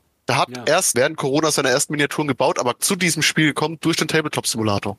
Und das ja, gut, macht ja dann Sinn. Ne? Also abgesehen davon, ob man jetzt damit anfängt, ist ja auch Tabletop Simulator schon, das spielt ja den Leuten, die Turniere spielen wollen, komplett in die Hände, weil die halt innerhalb von, weiß ich nicht, innerhalb von einem Tag können die vier Spiele spielen mit grundverschiedenen Leuten, mit grundverschiedenen Armeen. Da muss ich leider ein bisschen widersprechen. Spiele im Tabletop Simulator dauern prinzipiell länger als äh, auf dem Tisch. Also so ein normales 2000 Punkte Spiel hat jeder so ein, also wenn du mit Schachuhr spielst, hast du so eine Stunde 15 plus 15 Minuten Aufstellungszeit, bist du so insgesamt bei maximal drei Stunden. Du hast allein im Tabletop-Simulator Minimum zwei Stunden pro Seite. Also es dauert wirklich länger. Äh, die Tools helfen aber einem. Zum Beispiel gibt es ein Tool, der ist schon von vornherein mit, das ist schon von vornherein mit drin. Äh, wenn du eine Miniatur hochhebst und sie bewegst, hast du automatisch eine Zollanzeige. Das heißt, du musst nicht wie in Roll20 zum Beispiel mit einem Lineal ausmessen, wo kommt die Miniatur hin, sondern du hebst sie einfach hoch und bewegst sie so lange, bis du auf deinen 5 oder 6 Zoll bist. Ja. Das macht es äh, zwar ein bisschen einfacher, aber Spiele dauern länger. Aber es ist nicht nur für die Turnier-Community geeignet, es ist wirklich für jeden geeignet. Es ist problemlos möglich mit den Karten. Man muss sie ein bisschen suchen, aber man findet sie. Zum Beispiel ähm, eine Kill-Team-Kampagne in einem Space Hulk zu spielen. Das ist problemlos möglich. Ja, also zwei Stunden pro Seite ist bei unserem Brezel-Spielen halt auch nichts. Also wenn wir uns dann mal treffen, um zu spielen, dann geht das gern mal acht, neun Stunden so mit Figuren bequatschen. Sich erstmal Figuren spielen, angucken, was die anderen so gemacht Bier haben. trinken, Und- Pizza essen. Ja, ja, genau. Das ist ja aber auch cool, das, das machen wir ja auch. Ne? Wenn, wenn wir uns Just for Fun treffen, dann, dann ist es auch wirklich äh, so, so wird nebenher noch, noch gegrillt oder so. Oder man setzt sich einfach hin, quatschen. Das gehört ja auch dazu, das ist ja auch das Tolle an dem Spiel. Ja, ja, Ja, es ist auch egal, wie die Herangehensweise darum, daran ist. Ne? Man spielt zusammen ein Spiel. Genau, darum geht's. Ist auch tatsächlich egal, ob du jetzt ein Turnierspieler bist oder ein Bier- und Brezel-Fluff-Spieler. Es ist die Zeit, die man miteinander verbringt. Und der einzige Unterschied zum Beispiel zu einem Turnierspiel ist einfach, dass du weißt, der Gegenüber ähm, hat die gleiche Intention wie, äh, wie du. Er hat seine Fraktion, seine Armee, seine Armeeliste. Und er ist der Meinung, er, er kann mit dem, was er da jetzt gerade spielt und wie er spielt, das Beste da rausholen. Und er will sich jetzt mit dir messen. Und das ist einfach ein, ein anderes Level an Erfahrung, dass du, da, Ja, ja. du da machst. Und das ist äh, was, was, was ganz, ganz Tolles. Ja, es klingt ganz Das geil. ist auf jeden Fall eine mega Alternative. Also über einen PC sich dreimal im Monat zu treffen und zu spielen, ist halt eine gute Alternative, als sich einmal im Monat zu treffen mit seinen Figuren. Das kann man ja dann immer noch machen. Und besonders in so Zeiten wie jetzt halt Corona war und so, ist das halt auch mega gut. Ja, oder du, du hast einen Kumpel, der studiert und der muss aus irgendwelchen Gründen, zieht er jetzt von, von Hamburg nach, Münz, nach München. So, mit dem hast du dich immer zweimal, im, dreimal im Monat getroffen zum Spielen. Und jetzt hast du einfach weder, oder er hat einfach weder Zeit noch Kohle, dass ihr das regelmäßig machen könnt. Da ist das eine ganz tolle Alternative zu sagen, hey komm, Freitagabend, Samstagabend, wir hocken uns hin, jeder stellt sich eine Kiste Bier hin und äh, lass mal zusammen ein paar Würfel schmeißen, was trinken, was essen und Spaß haben. Ja. Ja, und was haben wir bei Corona für einen Aufriss gemacht, ne? uns mit den Essendern zu treffen irgendwie, ne? Bei uns Ja, im das war im, echt- im AZ, im Konzertraum, wo halt nichts los war, irgendwie auf 200 Quadratmetern, dann zu viert getroffen mit Fenster auf und Tür auf, dass das irgendwie cool ist. Ja. Ja, da ist das halt wirklich eine klasse Alternative und das war auch die Hochzeit. Also ich glaube, so hart wie es ich. klingt, ohne Corona wäre der Tabletop Simulator in der 40k-Szene bei den fluffigen Leuten und bei den Turnierspielern, der wäre nie so, so groß geworden dort. ja, richtiger Zeitpunkt und Ja. gut ist. Oder 2015 veröffentlicht wurde. Also es ist jetzt, es ist jetzt kein neues Spiel, ne? Ja, aber vor Corona habe ich da auch nichts von gehört. Ja, mal gucken, Ja, irgendwie. ge- gerne, gerne. Wie gesagt, ich bin auch in diesem offiziellen mal World eine Runde. TTS Server bin ich drauf. Auch nur damit ich die Links habe. Ähm, kann ich euch alles zukommen lassen. ist gar kein Thema. Das wäre ja auf jeden Fall mega cool. Also gerade Michel ist ja auch viel unterwegs, dann ist das ganz nett, um mal was auszuprobieren. Genau, wenn er wieder die Wildecker Herzbuben abmischt, kann er dann morgens um fünf, Ja. kann er dann noch äh, eine Mich Runde schnell gegen uns spielen. Mich schneller vom Chris vom Tisch putzen lassen. Nee, nee, nee. Ich spiele nur harte Listen gegen jemand, der sagt, er möchte gegen eine harte Liste spielen. Ich bin ja kein Arsch, ich will ja genauso viel Spaß haben. Nein. Wir wollen ja ein gemeinsames Erlebnis und Spaß zusammen haben. Was bringt mir das, wenn ich jetzt jemanden, der immer nur Bier und Brezel spielt und fünf Spiele im Jahr macht, in, in zwei Runden von der Platte putzt? Was habe ich davon? Außer Ja, die Erkenntnis, dass ich ein Arsch bin. Das ist auch alles eine Legende, dass irgendwie Turnierspieler, Bier- und Brezelspieler, bla, irgendwie da rumfronten, das ist alles eine Legende. Absolut. Ich habe so viele geile Erfahrungen auf Turnieren erlebt, aber das würde hier wirklich den Rahmen sprengen und ist dann für Folge zwei oder drei oder 50. Ja, können wir vielleicht mal drüber reden. Die Unterschiede von Prioritäten von Turnierspieler versus, oder nicht versus, sondern. ja, finde ich aber auch mega interessant. Gerade Die mit dem, Herangehensweise ist sehr interessant. Genau, genau. es fängt halt schon an mit dem mit Zusammenbau der Figuren, mit dem Anmalen, wie man auf ein Spiel geht. Turnierspieler haben halt diesen Anspruch an sich selber. Bier- und Brezelspieler haben dann teilweise auch einen Anspruch, aber es ist dann halt mehr, kann halt nur von Digga, mir bei reden. Turnieren läuft eine wegen so, Uhr im ja, ich habe Hintergrund. kleine Das wird mich Typen, die sollen stressen. andere kleine Typen runterballern. Es ist halt ein Unterschied, ob du sagst, okay, es bringt mir jetzt mehr, wenn meine 80 Punkte Einheit deine 140 Punkte Einheit killt und danach gekillt wird. Das ist ein besserer Trade, als wie wenn ich jetzt auf einem Bier- und Brezel-Spiel sage, mein Ariman läuft jetzt mit zwei Plasma-Kniften wildwichsend in die Mitte und charge deine HQ-Einheit, weil die hat noch eine Rechnung mit der offen. Ja. Ist beides geil, macht beides Spaß. Ja, genau. Einfach nur vorher sagen, auf was du Bock hast, und dann kann das gespielt werden. Eben. Ja, cool. Aber genug davon. Es gibt ein Spiel, das haben der Jeremy und ich, haben das äh, eine Zeit lang extrem hart gesuchtet, würde ich das mal so nennen. Ja, würde ich auch sagen. Ja, ich würde es mal ankündigen. Ich habe heute Dark Type mitgebracht. Das ist so ziemlich eines der neuesten Spiele, die von Weimar rausgekommen sind. Zumindest zu dem Zeitpunkt, als wir das hier eigentlich aufnehmen wollten. Das wurde entwickelt und gepublished von Fat Shark. Und zwar äh, im November. Im November 2022. Und das große Ding, warum, glaube ich, viele das auch am Schirm hatten oder zumindest die aufgehorcht haben, als angekündigt wurde, war, dass es hieß, Dan Abnett und Matt Ward sind mit an Bord bei dem Das war ja auch hart gehypt. Also auch gerade bei uns im Discord war das ja wirklich sehr gehypt. Ja. Und man muss dazu sagen, Dan Abnett ist halt der Autor hinter zum Beispiel Eisenhorn, Revener und Gaunt's Ghost. Und das hat ist ein, zwei Bücher geschrieben, willst du damit Ja. sagen? Ja, okay. Ach, ich finde schon, der hat schon einiges Gutes geschrieben. Und Matt Ward ist halt jemand, der hat zum Beispiel das Regelbuch der fünften Edition von 40k mitgeschrieben oder den Blood Angels Codex, den Space Marine Codex und der hat auch schon an Vermintide, dem Vorgänger in Anführungsstrichen von Darktide mitgearbeitet und an Gothic Armada 2. Eigentlich dachte ich, ich reiß das Spiel jetzt relativ schnell ab, zumindest die Geschichte und so, weil es halt ein Multiplayer-Spiel ist. Es ist halt ein ähm, vier Leute kommen zusammen und schlachten Horden an Heretikern ab. Es ist Dann- Left 4 Dead in 40k. Genau, dann habe ich mich ein bisschen eingelesen und dann wurde es doch ein bisschen länger. Und es sei mir von Anfang an verziehen, dass teilweise ich englische Begriffe benutze, weil ich einfach die deutschen nicht rausbekommen habe. Besonders hätte ich da gern halbgruselige Sci-Fi-Musik drunter gelegt. Das ist ein Muss und das ist auch sehr konkret. Deswegen wird das bestimmt funktionieren.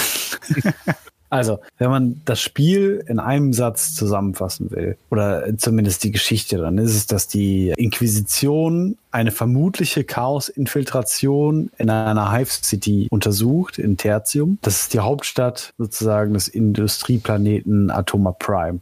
Und Atoma Prime, das ist ein Planet, der liegt in der semi-autonomen Möbian. Also Möbian ist auch so ein Wort, ich habe es irgendwann als auf Deutsch auf, als möbisch übersetzt. Ich weiß nicht. Ich sage jetzt einfach weiter Möbian aus der Möbian-Region. Das ist eigentlich ein, ein Cluster, der eine Menge an dem Imperium lo loyalen Planeten und Städten beheimatet. Und das wird von dem Lord Magrave, und das habe ich versucht zu übersetzen, und das ist der Markgraf. Ich weiß nicht, ob das in 40k ein geflogenes Wort ist. Ich Weiß glaube nicht. nämlich nicht, habe ich noch nie. Irgendwo in der Galaxie wird es wahrscheinlich einen Ort geben, wo es auch einen Markgrafen gibt. Auf jeden Fall dieser Mark, Bayern. Dieser Markgraf Im Segmentum. äh, beherrscht. Im, im Diese Segmentum Semi- Bavaria. Genau, diese Se- das ist wahrscheinlich auch ja. der Mark Lord Markgrave Der Söder. Rasen wird auf 22 Millimeter gemäht. ja, aber sowas von. Und ich sag mal, semi-autonom ist halt im Imperium immer so ein Ding, ne? Also die sind einigermaßen unabhängig und selbstverwaltet, weil im Imperium ist den Leuten ja, also Terra ist ja scheißegal, was der Planet am Arsch des Imperiums da macht, solange er seinen Zehnt bezahlt und die imperialen Gesetze durchgesetzt werden.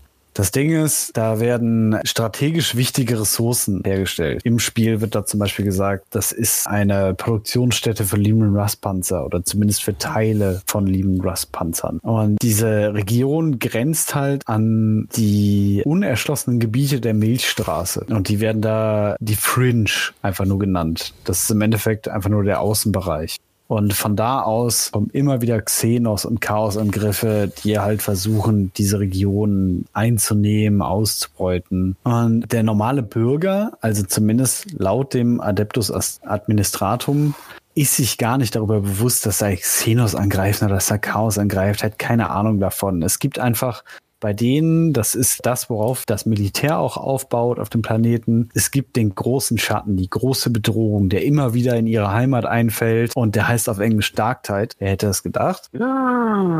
Twist. Und der muss zurückgedrängt werden, weil Darktide die Bewohner weiter im Lichte des Imperators sein können. Ne? Das bringt mich, also, also Jeremy und ich, wir haben es äh, sehr viel zusammen gespielt und da muss ich mal ganz kurz einhaken. Etwas ganz Besonderes von diesem Spiel sind die Ladescreens. Ja, die sind großartig. Das, das, das liest sich wie ein Parteibuch. Ja, das, das das ist- ist unglaublich, wie gut diese Ladescreens sind. Wer auch immer sich diese Sätze ausgedacht hat, wurde danach weggesperrt, weil der muss echt einen an der Waffel haben. Es Und man kann es halt auch unendlich weiterführen. Ne? Es ist halt, der Ladescreen fängt an und dann steht da, der Xenos muss vernichtet werden. Leertaste für weiter. Und dann drückt man noch weiter. Und dann kommt der nächste Propagandaspruch. Und dann drückt man noch weiter. Und dann kommt der nächste Propagandaspruch. wirklich großartig. Also ist allein Unschuld- dafür lohnt sich das Ist Spiel. Unschuld beweist gar nichts dabei? ja, der ist der Klassiker. Natürlich, Ja, der ist auch dabei. ja, klar. Der am meisten bevölkerte Planet in dieser Region ist eben Atoma Prime und da wird auch ein Großteil des Militärs rekrutiert. Andere Planeten müssen das auch machen, aber der Planet ist halt so voll mit Leuten, da werden halt, weiß ich, 80, 90 Prozent der Soldaten werden halt da rausgezogen.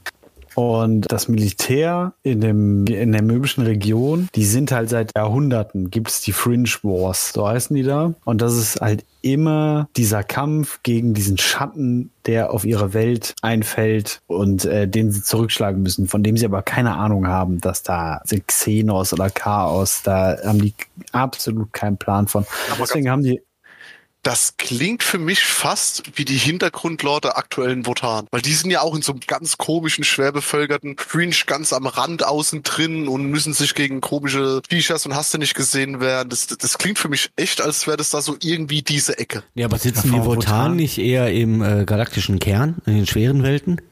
Das kann natürlich sein, aber, es, Aber- es hört sich halt, wenn, wenn Sim das erzählt, hört sich das halt auch echt so an.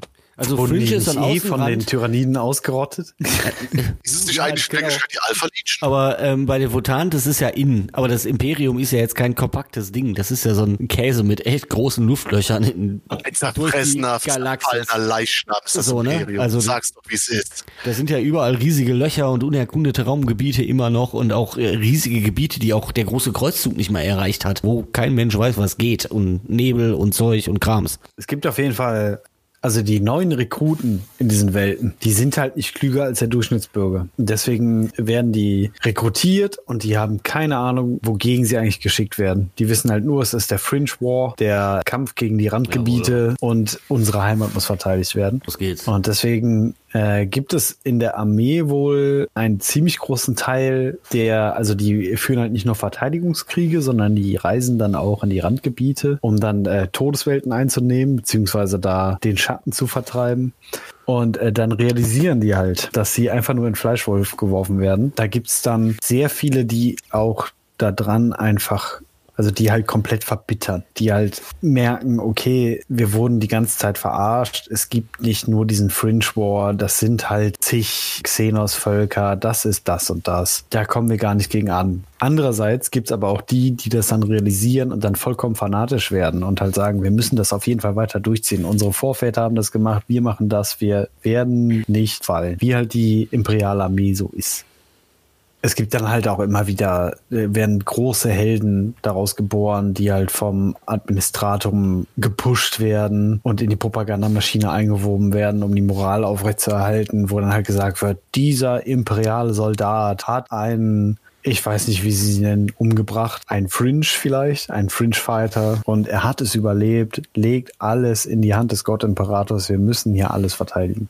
Eigentlich werden halt auch viele Soldaten, die es dann machen, also klar, viele verbittern, aber es werden halt auch viele gute Soldaten dadurch, dadurch geboren, dass sie halt diese ganzen Kämpfe durchmachen, diese Verzweiflung durchmachen und abstumpfen und dann halt die perfekten Soldaten werden. Aber manche finden halt auch zu viel raus. Und dann werden die halt vom Warp verführt und verwandeln sich, also die hören dann Geflüster auf den Welten von wegen, weißt du denn wirklich die ganze Wahrheit? Bist du denn überhaupt frei? Klar, ihr seid unabhängig, aber ihr müsst immer noch jeden Zehnten eure, von euren Kindern müsst ihr in die Armee schicken und neun von zehn Kindern sterben dabei. Willst du Wenn das die wirklich Menschheit machen? doch endlich mal auf die Chaosgötter hören würde. Meine Güte. das wird uns so viel besser. Wir werden so viel weiter. Genau. Und da kommen wir dann halt zu der Zeit, in der Dark Tide spielt, weil das ist die Indomitus-Ära. Und da schafft es ein Chaos-Kult, die ich muss gerade überlegen, wie ich es ausspreche, Admonition, und das ist auf Deutsch die Ermahnung oder die Mahnung, schafft es, äh, eine Poxwalker-Seuche auf der Hauptwelt loszutreten. Die haben es halt irgendwie infiltriert und haben dann, wurde ein Zivilist infiziert, dann der nächste Zivilist infiziert. Und dann ist das immer größer geworden. Und dann wurde das sechste möbische Regiment wurde dann von der Front abgezogen, um die planetaren Verteidigungskräfte zu unterstützen, das wieder unter Kontrolle zu kriegen. Das Problem war dann halt, dass das alles, das sechste Regiment, alles kampferfahrene, kampferprobte äh, Veteranen waren und dann sich herausgestellt hat, dass die alle von Nörgel infiziert wurden, beziehungsweise die den Versprechungen von Nörgel Glauben geschenkt haben und sich gegen ihren Planeten gestellt haben und angefangen haben, die Zivilbevölkerung abzuschlachten und den Planeten zu übernehmen. Das ist halt deren Beweggrund ist dann halt, dass sie von Nörgel die absolute Freiheit versprochen bekommen haben. Ah, aber Nörgel auch, verleiht Flü halt- Fliegel. Äh, oder- Scheiße. Ja, genau. Nörgel verleiht Fliegen. Nörgelfall, ja genau. Ja, aber ein anderer, anderer Grund ist äh, tatsächlich auch, dass sie ähm, Rache nehmen wollen für die ganzen Entbehrungen, die sie halt ertragen mussten, weil sie jahrzehntelang oder jahrelang an die Front geschickt wurden, einfach verheizt wurden und ihnen halt nie so genau gesagt wurde, wofür eigentlich, wofür sterben sie, wofür machen sie die Ausbildung, warum müssen sie in diesen Fleischwolf geworfen werden. Sie haben es halt einfach hingenommen, sind immer frustrierter geworden, sind kampferprobte Soldaten, aber haben dann halt Zweifel am Imperium bekommen. Und da ist, wo dann Darktide anfängt. Das Spiel an sich, wenn man dann reingeht und sich einen Charakter, da komme ich später dazu, einen Charakter erstellt, beginnt darin erstmal, dass man auf der Tank Bas- Bastion anfängt. Das ist ein Gefangenentransporter der Inquisition und man ist ein Gefangener. Und man kann sich vorher im Editor aussuchen, wofür man eigentlich eingesperrt wurde. Das reicht von einer alte Religion zum Beispiel vertreten bis zu Feigheit vor dem Feind. Einfach. So geil. Du, du, du erstellst eigentlich dein eigenes Todesurteil im Charaktereditor. Ja, also es, im Endeffekt, es ändert ein bisschen was an, an den äh, Dialogen und du äh, kriegst halt eine eigene Farbe für dein Gefangenen-Outfit. Aber auf jeden Fall suchst dir das erstmal aus. Das Ding ist aber, du startest halt, dann kommen zwei imperiale Soldaten zu dir an und der eine hält halt überhaupt nichts von dir. Neben dir sind teilweise Nörgelkultisten in den Gefängniszellen. Die werden wie direkt behandelt, du wirst aber genauso wie direkt behandelt, weil du, was auch immer, eine Religion verbreitet hast, weil du Feigheit vor dem Feind ge gezeigt hast. Und genau, das sind nämlich Sergeant Sola und Captain Wolfer, die dich inspizieren. Eine ist noch wichtig, einer nicht so. Das Problem ist dann einfach, dass das Schiff geentert wird von Nörgelkultisten, weil halt Teile dieser sechsten möbischen, dieses möbischen Regiments mit an Bord sind und die sollen halt befreit werden. Man sieht dann in einer, in einer Zwischensequenz, wie sich da Selbstmordattentäter in die Luft jagen, um die imperialen Soldaten aufzureiben. Und im Endeffekt werden die imperialen Soldaten überrannt. Und man sieht, wie ein, ich weiß, vielleicht Sergeant, ich weiß nicht genau den Titel desjenigen, von dem sechsten von Nörgel verseuchten Regiments wird befreit. Und man selber bleibt in der Zelle. Die Zelle geht dann aber durch eine Explosion auf und dann muss man sie erstmal kurz da durchschießen. Man kommt dann halt aus der Zelle, will entkommen, trifft dann wieder auf Sergeant Sola, die verletzt rumliegt und sich gerade noch verteidigen kann. Man erschießt dann den Angreifer, der sie gerade töten will und flüchtet dann mit ihr. Sie ändert dann so ein bisschen ihre Meinung und ist dann so, okay, bist ein Gefangener, du bist Dreck, aber vielleicht können wir dich noch gebrauchen. Man schafft es dann halt in den Hangar mit ihr und wird dann von einem Inquisitionskommando abgeholt und äh, wird dann auf das Inquisitionsschiff gebracht. Die Morningstar. Und das ist halt ein Schiff, das soll den Chaosbefall auf Atoma Prime untersuchen und steht unter dem Kommando von Inquisitor Grendel. Und im Endeffekt arbeitet man sich dann durch den Spielverlauf, also in Zwischensequenzen in dem Spiel ist das dann im Endeffekt einfach, du machst Missionen, kriegst den Respekt der, der anderen Inquisitionsleute und äh, wirst dann vom Rekruten zum Inquisitionsgardisten. Das ist aber in dem Spiel halt auch vollkommen nebensächlich. Es gibt noch einen Verräter auf dem Schiff. Das merkt man aber erst in der allerletzten Zwischensequenz. Vorher wird es immer noch so ein bisschen angedeutet und dann wird die Person erschossen und dann war es das halt auch. ist halt im Endeffekt wirst du dann befördert dazu, auf Lebenszeit für die Inquisition Selbstmordmissionen zu Was eine absolute Ehre ist, wie wir alle fertig zu machen. Es ist halt ein First-Person-Shooter und es ist ein Team-Shooter. Du spielst mit bis zu vier Leuten. Jeder erstellt sich seinen eigenen Charakter. Es gibt äh, vier Klassen und es geht im Endeffekt darum, in einem Level gewisse Missionsziele zu erfüllen. Meistens im Groben gesagt ist es aber einfach, geh von A nach B und mach irgendwas dazwischen und überlebe. äh, sind sehr schlauchig, also es sind wirkliche Schlauchlevels. Du kannst zum einen nicht das Level wählen, welches du spielen möchtest, und zum anderen hast du auch nicht, ähm, also wenn du einen Abend lang spielst, hast du eigentlich die komplette Karte gesehen. Das ist ein großer Nachteil von diesem Spiel. Was wiederum ein großer Vorteil von dem Spiel ist, es fängt teilweise auch wirklich gute Atmosphären auf. Nicht nur auf diesem Schiff, auf dem du dich auch frei bewegen kannst, sondern zum Beispiel, wenn, ähm, wenn du in eine Gruppe reinjoinst, siehst du halt ein Landungsschiff und das sind halt ganz am Anfang, bist du halt in deinen zerlumpten Gefangenenklamotten mit noch so, so, so, ein, so ein Explosionshalsband um den Hals, äh, sitzt du da, du hast keine Schuhe an, du hast nur so zerlumpte Lappen und Schrauben und Nägel in deinen Füßen, da drin läufst du halt rum. Und erst mit der Zeit kriegst du bessere Ausrüstung. Das fängt das Spiel wiederum ganz gut ein. Dieses völlige Menschenverachtende, was das 40k-Universum einfach auf sich hat, weil das die einzige Source ist, die einfach gefühlt unbegrenzt vorhanden ist. Menschenleben. Das fängt Genau. richtig gut ein. Du beginnst halt das Spiel, bevor es überhaupt anfängt, auf dem Gefangenenschiff beginnst du halt mit der Charaktererstellung. Und es gibt halt im Endeffekt vier Klassen. Das sind halt der Veteran Guardsman, das ist halt auf Deutsch der Scharfschütze, ein Ogrin, ein Priester und ein Psioniker. Der Scharfschütze ist halt der Fernkampfspezialist. Der ist halt äh, dazu da, um besonders fiese Gegner wegzuknallen. Der kriegt auch mehr Schaden, wenn er weiter weg steht von Gegnern und äh, hat dann zum Beispiel jeder Charakter hat eine Spezialfähigkeit. Beim Scharfschützen ist das, dass er mehr Schaden an, an Spezialgegnern macht.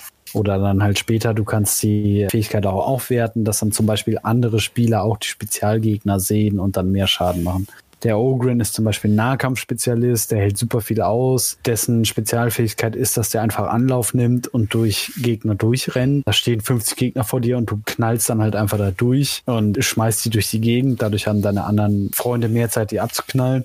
Der Priester ist auch so Nahkampf, kurze Distanz. Der kann dann zum Beispiel einen Flammenwerfer nehmen, einen Energiehammer. Genau, der kann auch durchrennen und dann nochmal einen super schweren Schlag machen. Und der Psioniker ist halt so ein, auch so ein Spezialist, der kann halt so super Elite-Gegner halt einfach, da kann er die Köpfe platzen lassen. Also der sammelt halt seine psionische Energie und dann lockt er einen Spezialgegner an und dann lässt er halt seine psionische Energie in das Gehirn im Endeffekt des Gegners fahren und lässt die halt platzen. Das kann man halt mit, mit jedem Gegner machen. Bei schweren Gegnern lohnt sich halt mehr. Den habe ich auch tatsächlich gespielt im Psioniker, logischerweise. Das ist t- total cool gemacht, weil du sammelst deine, deine Energie, da krallt dann richtig die Hände zusammen und du siehst die- diese psionischen Funken zwischen den Händbritzen. Und wenn du das zu häufig hintereinander machst, du hast so wie so ein Balken, der geht rasend schnell hoch auf 100. Und sobald du auf 100 bist, besteht die Gefahr, dass du dem Warp verfällst. Da musst du dann wie ein Gestörter, ich glaube die R-Taste was, glaube ich, oder die F-Taste was, hämmern, um dich dagegen zu wehren, dass du nicht dem Warp verfällst. Und das ist bei den Poxwalkern ganz lustig. Da rennt so ein Poxwalker auf dich zu, als hätte er schon 15 Hefeweizen intus. Du kannst halt einfach seinen Kopf so zerplatzen lassen. Das blättert halt richtig. Also in Dark Tide haben sie das gut gemacht, was äh, viele bei, wie ich ja jetzt gehört habe, vorhin ähm, Deathring bemängelt haben. Da passiert wirklich was. Die fallen nicht nur um, da passiert wirklich was. Also wenn sie bei Dark Tide irgendwas richtig gemacht haben, das ist das Waffenhandling. Weil es gibt halt auch wahnsinnig viele Waffen. Es gibt halt Last Pistols, es gibt einen Revolver, es gibt Last Guns in verschiedenen Variationen. Zum Beispiel hier die Lucius Pattern, Kantran Pattern, äh, von Katatana gibt's ein Pattern. Und die schießen halt alle unterschiedlich, in unterschiedlichen Abständen und machen unterschiedlich Schaden. Dann gibt's Autogewehre in leicht, mittel, schwer. Dann gibt's Flammenwerfer. Es gibt einen Bolter. Ich weiß aber nicht, ob das eine, eine Übersetzungsfehler ist, weil es ist halt für Menschen. Also eigentlich ist es eher eine Boltpistole. Nee, eine Bolzenpistole, das ist der Übersetzungsfehler. Das ist Ja? eine Bolzenpistole. Ja, äh, es gibt das Plasmagewehr und das sind halt, also ich habe noch nie so befriedigend gesehen, wie eine Boltpistole geschossen hat. Ja, das Ist Die geil. sehen halt wirklich aus, als wären sie, ich meine, ein Bolter ist halt eine stumpfe Waffe. Die soll halt einfach funktionieren. Wenn du damit schießt, dann fetzt das halt auch den ersten Gegner einfach durch, bleibt im zweiten stecken und explodiert da. Ja, teilweise sogar im dritten. Es ist, Ja. es ist wirklich unglaublich befriedigend und großartig. Also, also wenn man sich einen Bolter vorstellen müsste, dann so. Und Das- die das Geräusche fällt- sind halt auch das- wirklich. Das Waffenhandling ist großartig. Es gibt halt auch als Nahkampfwaffen, gibt es halt verschiedene Messer. Das sind dann halt die, die sind schnell. Weißt du, was wir hätten? Bitte? Wenn, wir die beiden- weißt du, was wir hätten, wenn wir die beiden Spiele kombinieren würden? Dark Hulk. Dark- Der zweite Teil, Dark zweite Teil heißt dann. Darker Hulk. Grim Dark Hulk. Grimmer Dark Hulk. Dark, Darker, Dark Hulk. Ja, die, die Nahkampfwaffen, das sind dann auch, also es sind Messer, in Anführungsstrichen, weil es gibt zum Beispiel auch ein Katahana-Messer und das ist halt, wie man sich ein Katahana-Messer vorstellt. Es ist halt ein Zwei Schwert. Es gibt ein Kettenschwert, Jawohl. was auch Sägen. unfassbar befriedigend ist, wo du halt wirklich, du kannst einfach zuschlagen oder du kannst einen Button drücken, dann schmeißt er halt die Kette an und dann sägst du dich halt wirklich durch den Gegner durch. Es gibt äh, Äxte, Energiehämmer und ein Energiehammer ist halt wirklich, wenn du normal Gegner damit triffst, dann klatscht der halt 20 Meter weg. Also du kannst den halt auch einfach schlagen, du kannst den aktivieren und die Energie aktivieren und dann fetzt du halt einfach durch die Leute durch. Der Ogrin hat halt nochmal Spezialsachen, der hat halt Dolch im Endeffekt, aber es ist halt ein Ogrin-Dolch, also es ist halt ungefähr wahrscheinlich 1,50 Meter Meter lang. 50 lang. Tau groß in etwa. Und es ist halt auch großartig, weil der halt auch vollkommen lustlos zuschlägt. Der ist halt nur so batz, batz, batz, batz. Also wie, Er ist einfach. wie man selber so gelangweilt einen Schneebesen schlägt. So klatscht der mit seinem Messer halt durch die Leute durch. Und er hat das Sturmschild. Das macht auch noch sehr viel Laune. Ein Sturmschild hat er und er hat einen Handgranatenhandschuh, mit dem man einem in die Fresse hauen kann und dann aus nächster Nähe eine Granate einfach reinknallen kann. Ein Handgranatenhandschuh. Voll Ja. geil. Und es ist halt wirklich, also gameplaymäßig, zumindest vom Waffenhandling her, das ist großartig. Als Gegner hast du halt, ist halt Nurgle fokussiert, da hast du halt Poxwalker, beziehungsweise korrumpierten Guardsmen aus dem sechsten äh, Regiment. Du hast äh, Suizidbomber, die schmeißen sich dir halt entgegen und lassen sich selber explodieren. Dann hast du äh, Guardsmen mit Lasergewehren und die sind wirklich, das ist, das haben sie auch gut eingefangen, weil so ein Lasergewehr ist kein Problem. Aber wenn die halt eine Feuerlinie bilden und dann halt sechs Lasergewehre auf dich schießen, dann ist das schon ein anderer Schnack, gerade weil du halt ein normaler Mensch beziehungsweise Ja, ein Ogren bist und kein, kein Space Marine. Äh, Scharfschützen, die sind wahnsinnig ätzend, weil du siehst immer ganz kurz für eine Sekunde siehst du den Laserpointer und siehst, wo die hinzielen und wenn die dann einmal schießen, dann bist du gut wie tot. Äh, Seuchenhunde gibt es, die erfüllen bei, äh, bei Left 4 Dead, ich weiß nicht mehr, wie die hießen, aber im Endeffekt pinnen die dich auf dem Boden fest und du kommst dann nicht mehr raus, außer deine Teammitglieder helfen dir. Dann gibt's, äh, ich weiß nicht, wie sie heißen, sie schmeißen, die schmeißen halt Flammengranaten und die blockieren dir halt teilweise einen kompletten Weg einfach. Bis du die halt abknallst, schmeißen die da immer wieder Granaten hin, wechseln ihre Position. Dann gibt's halt noch so äh, Mini-Bosse, eine Nurgle-Bestie, solchen Ogren, gepanzerte Ogrins und es gibt äh, die sind neu eingeführt worden, halt Besessene, die sitzen halt einfach rum und äh, flüstern dir halt Versprechungen zu. Und wenn du halt zu nah an die rankommst, dann flippen die halt vollkommen aus und dann gehen die halt auch nicht weg, bis die sterben. Und meistens ist man zu langsam dabei, die zu töten und dann nehmen sie einfach einen Spieler mit und äh, lassen ihn sterben. Das heißt, die packen ihn halt, ich weiß nicht, was sie mit dem machen, ziehen ihn in den Warp oder irgendwas und dann ist er halt einfach tot. Genau, es gibt dann noch, äh, die Maps werden aus irgendeinem Grund, den ich nicht verstehe, äh, zufällig, also die, die Maps an sich sind fest, aber die werden auf der, es gibt eine Hauptkarte, Oberfläche und äh, du kannst dir deine Maps halt nicht einzeln aussuchen, sondern die werden immer zufällig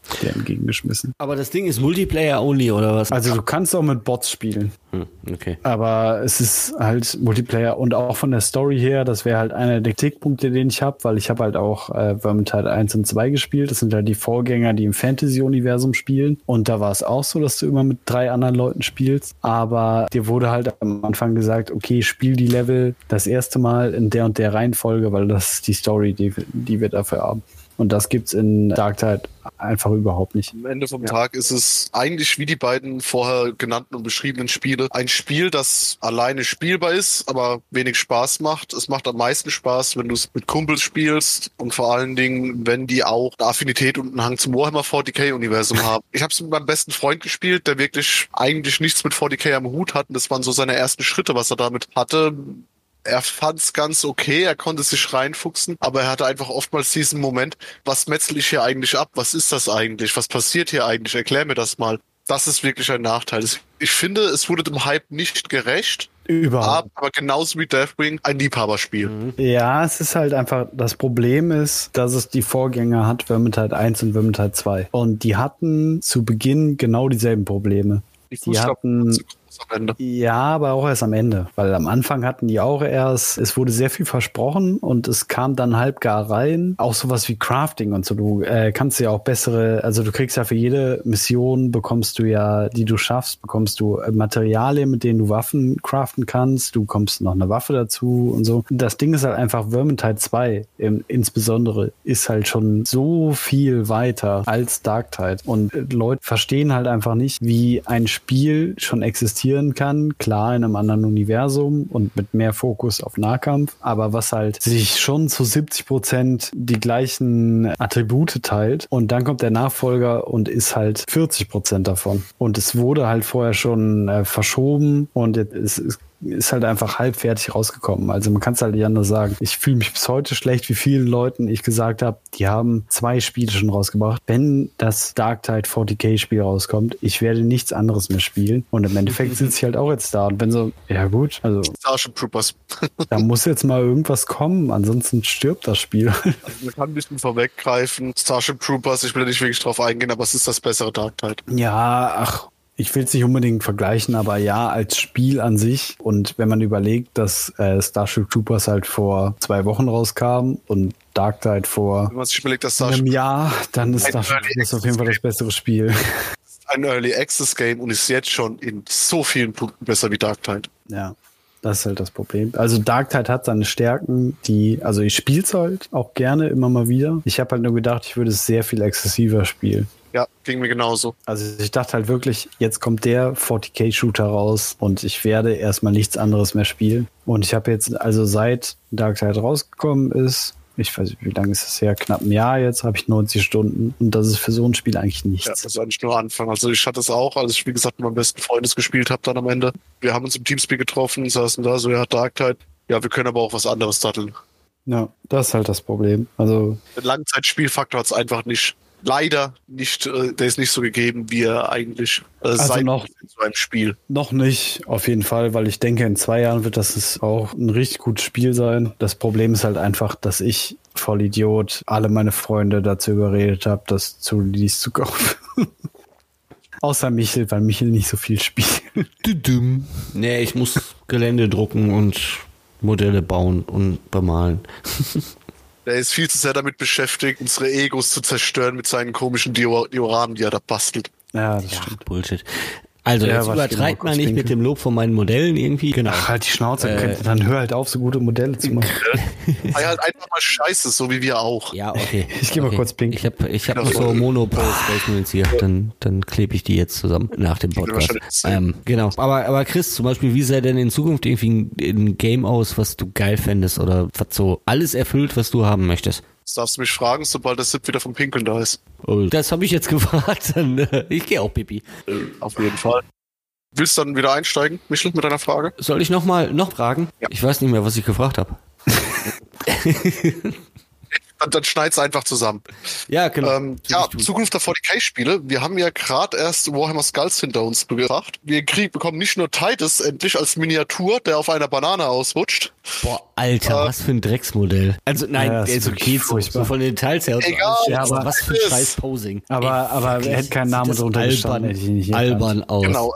Äh, äh, nee, es kam ein cooler Retro-Shooter raus, und zwar ähm, Bolt Gun. Ich glaube tatsächlich, das könnte ein echt gutes Spiel werden. Ich habe es persönlich noch nicht gespielt, aber es steht noch fest auf meiner Liste. Und ganz, ganz, ganz, ganz, ganz großes Thema. Wir sollen es wohl im Herbst bekommen. Warhammer Rogue Trader. Gemacht wird's von den Leuten von Oldcat, die ihres Zeichens für Origin Sin 2 und die Pathfinder-Spiele bekannt sind. Und das sind verdammt gute Spiele. Und ich glaube, da können wir uns auf echt ganz großes Kino freuen, weil was die anpacken, ist in der Regel gut. Aber ich glaube, Origin Divinity Sin, meinst du, oder was? Genau. Nee, das haben sie, glaube ich, nicht gemacht. Das waren, glaube ich, tatsächlich die Pathfinder 1, 2. Mehr haben die noch gar nicht gemacht. Aber das waren halt schon ultra krasse Spiele. Ah, sorry, ich glaube, ich verwechsel es gerade mit, mit dem aktuellen Baldur's Gate. Genau, das sind die Leute von Origin. Ist, ist egal, ist auch ein großartiges Spiel und wie gesagt, wenn die dann dieses Thema anpacken, dann können wir auf jeden Fall von einer Strong Alpha Phase, von einer Early Access Phase ausgehen und nach circa eineinhalb bis zwei Jahren wird das Spiel dann fertig sein, äh, werden wir es schon spielen, weil nach und nach immer Zeug dazu kommt, aber es wird ein gutes Spiel werden, da bin ich fest von überzeugt, da habe ich richtig Bock drauf. Es wird auf jeden Fall ein Spiel werden, wo man sich eine Stunde allein im Charaktereditor austoben kann. Das ist ein Zeichen für ein gutes Spiel. Auf jeden Fall. Also ich bin ja eh Fan von, äh, also ich meine, mein Lieblingsspiel ist Baldur's Gate 2. Das ist mein Lieblingsspiel aller Zeiten. Und wenn es in die Richtung geht, bin ich voll dabei. Und es ist halt das erste richtige Rollenspiel für 40k. Ja. Ja, okay, das das glaube ich da, auch, das da, sind, dieses Spiel hat. Da sind wir da krass ein bisschen einer Meinung, ne? Also irgendwie so ein bisschen Rollenspielmäßig, Geschichte sollte Und dann mit dieser Bombensensation beenden wir diese Folge. sollte, sollte, sollte das nächste Ding sein irgendwie, ne? Zumal Rogue Trader auch einen ganz, ganz großen Vorteil hat. Es ist das erste seiner Art im 40k-Universum. Wir werden es niemals vergleichen, weil wir haben jetzt mal vom TDS äh, Tabletop Simulator abgesehen. Wir haben bei Deathring einen Vergleich gehabt und wir hatten auch bei Dark Tide einen Vergleich gehabt. Die Spiele sind alle nicht wirklich gut weggekommen an gewissen Punkten. Keines dieser drei Spiele, aber jetzt die beiden Story-Spiele schlechthin sind da jetzt an manchen Punkten echt nicht gut weggekommen. Ich glaube, Rogue Trader kann dadurch brillieren, dass es einfach das erste seiner Art im 40k-Universum ist. Und es wird, ich muss es einfach nochmal erwähnen, von den richtigen Leuten Ja. gemacht. Das ist Es einfach. wird von Leuten gemacht, die erst Lore bauen und dann das Spiel darüber. und Volcat ist sozusagen Henry Cavill, der Publisher. Ja. Ja. Und jetzt wisst ihr auch, wo wir die 6990 her haben für die Sendezeit. Wir machen Werbung für Rogue Trader. Ja, genau. Also wir sind äh, tatsächlich nebenberuflich noch äh, Influencer für Owlcat. ja, weil wir das auch verdammt gut machen mit dem ganzen Gestotter und so. Das ist, Gut, also ja. da warten die Leute drauf. Ja, nee, wunderbar. Wie hat's euch gefallen? Äh, Ach, ich fand's schön. Ja. Also man muss ja ehrlich gesagt sagen, wir haben es schon mal probiert und es ist ja komplett in die Hose gegangen. ja, also die, es die war- Aufnahme ist gesichert. Es ist nicht komplett in die Hose gegangen, aber vielleicht hätte man sich mal weniger als neun Bier pro Person gönnen können. in viereinhalb Stunden über Videogames labern, was keinen interessiert. Ev- Eventuell war der Whisky schlecht, den ich dabei hatte. Ich glaube, ich kann für meine beiden Genossen hier sprechen, wenn ich sage, ich hoffe, es hat euch Spaß gemacht. Mal einen Einblick von einfachen Leuten aus der Mitte, die täglich für ihr Patreon-Brot arbeiten müssen, einen Einblick bekommen, was es denn in der Videospielwelt überhaupt gibt. Denn es gibt noch so, so, so, so, so viele Spiele über unser Lieblingsuniversum, die es eigentlich alle wert sind, mehr oder weniger erwähnt zu werden. Aber ich glaube, das waren jetzt drei Spiele, drei unterschiedliche Spiele, die einen sehr guten Einblick gegeben haben, dass da was passiert und dass die Vielfalt da ist. Und das ist ja auch was, was das Universum auszeichnet. Und da können wir uns eigentlich sehr, sehr glücklich drüber schätzen, dass wir in dieser wundervollen Lage sind, so viel Auswahl zu haben. Ach, schön gesagt. Ja, hervorragend. Chris, hast du einen Song dazu? Ja, habe ich. Und zwar wünsche ich mir, äh, ich mach's kurz und schmerzlos, ohne lange Vorrede, ich wünsche mir von der wundervollen Band Samurai Never Fade Away. Fett. Michael, was Jeremy? ist dein Song? Also, okay, ich. Ähm, also am Ende, wenn man Computerspiele spielt, äh, will man ja gewinnen. Und ich wünsche mir Zeit der Sieger von Nullpunkt. Sehr gut. Und jetzt du. Mein Song wäre, ich habe es gerade nicht mehr im Kopf, ob man bei äh, Dark Tide die Outcasts oder die äh, Rejects spielt, aber ich habe mir trotzdem den Song Outcast Storm von Gloss G.L.O.S.S. ausgesucht. Großartig. Dann haben wir es. Sollte diese Folge jemals gesendet werden und die arme Weltöffentlichkeit wird darauf losgelassen, Pech gehabt. Ihr habt gerade eineinhalb Stunden eures Lebens vergeudet. genau. Und jetzt Drei, zwei, eins. Bundesgartenschau Gartenschau und rote AD-Fraktion.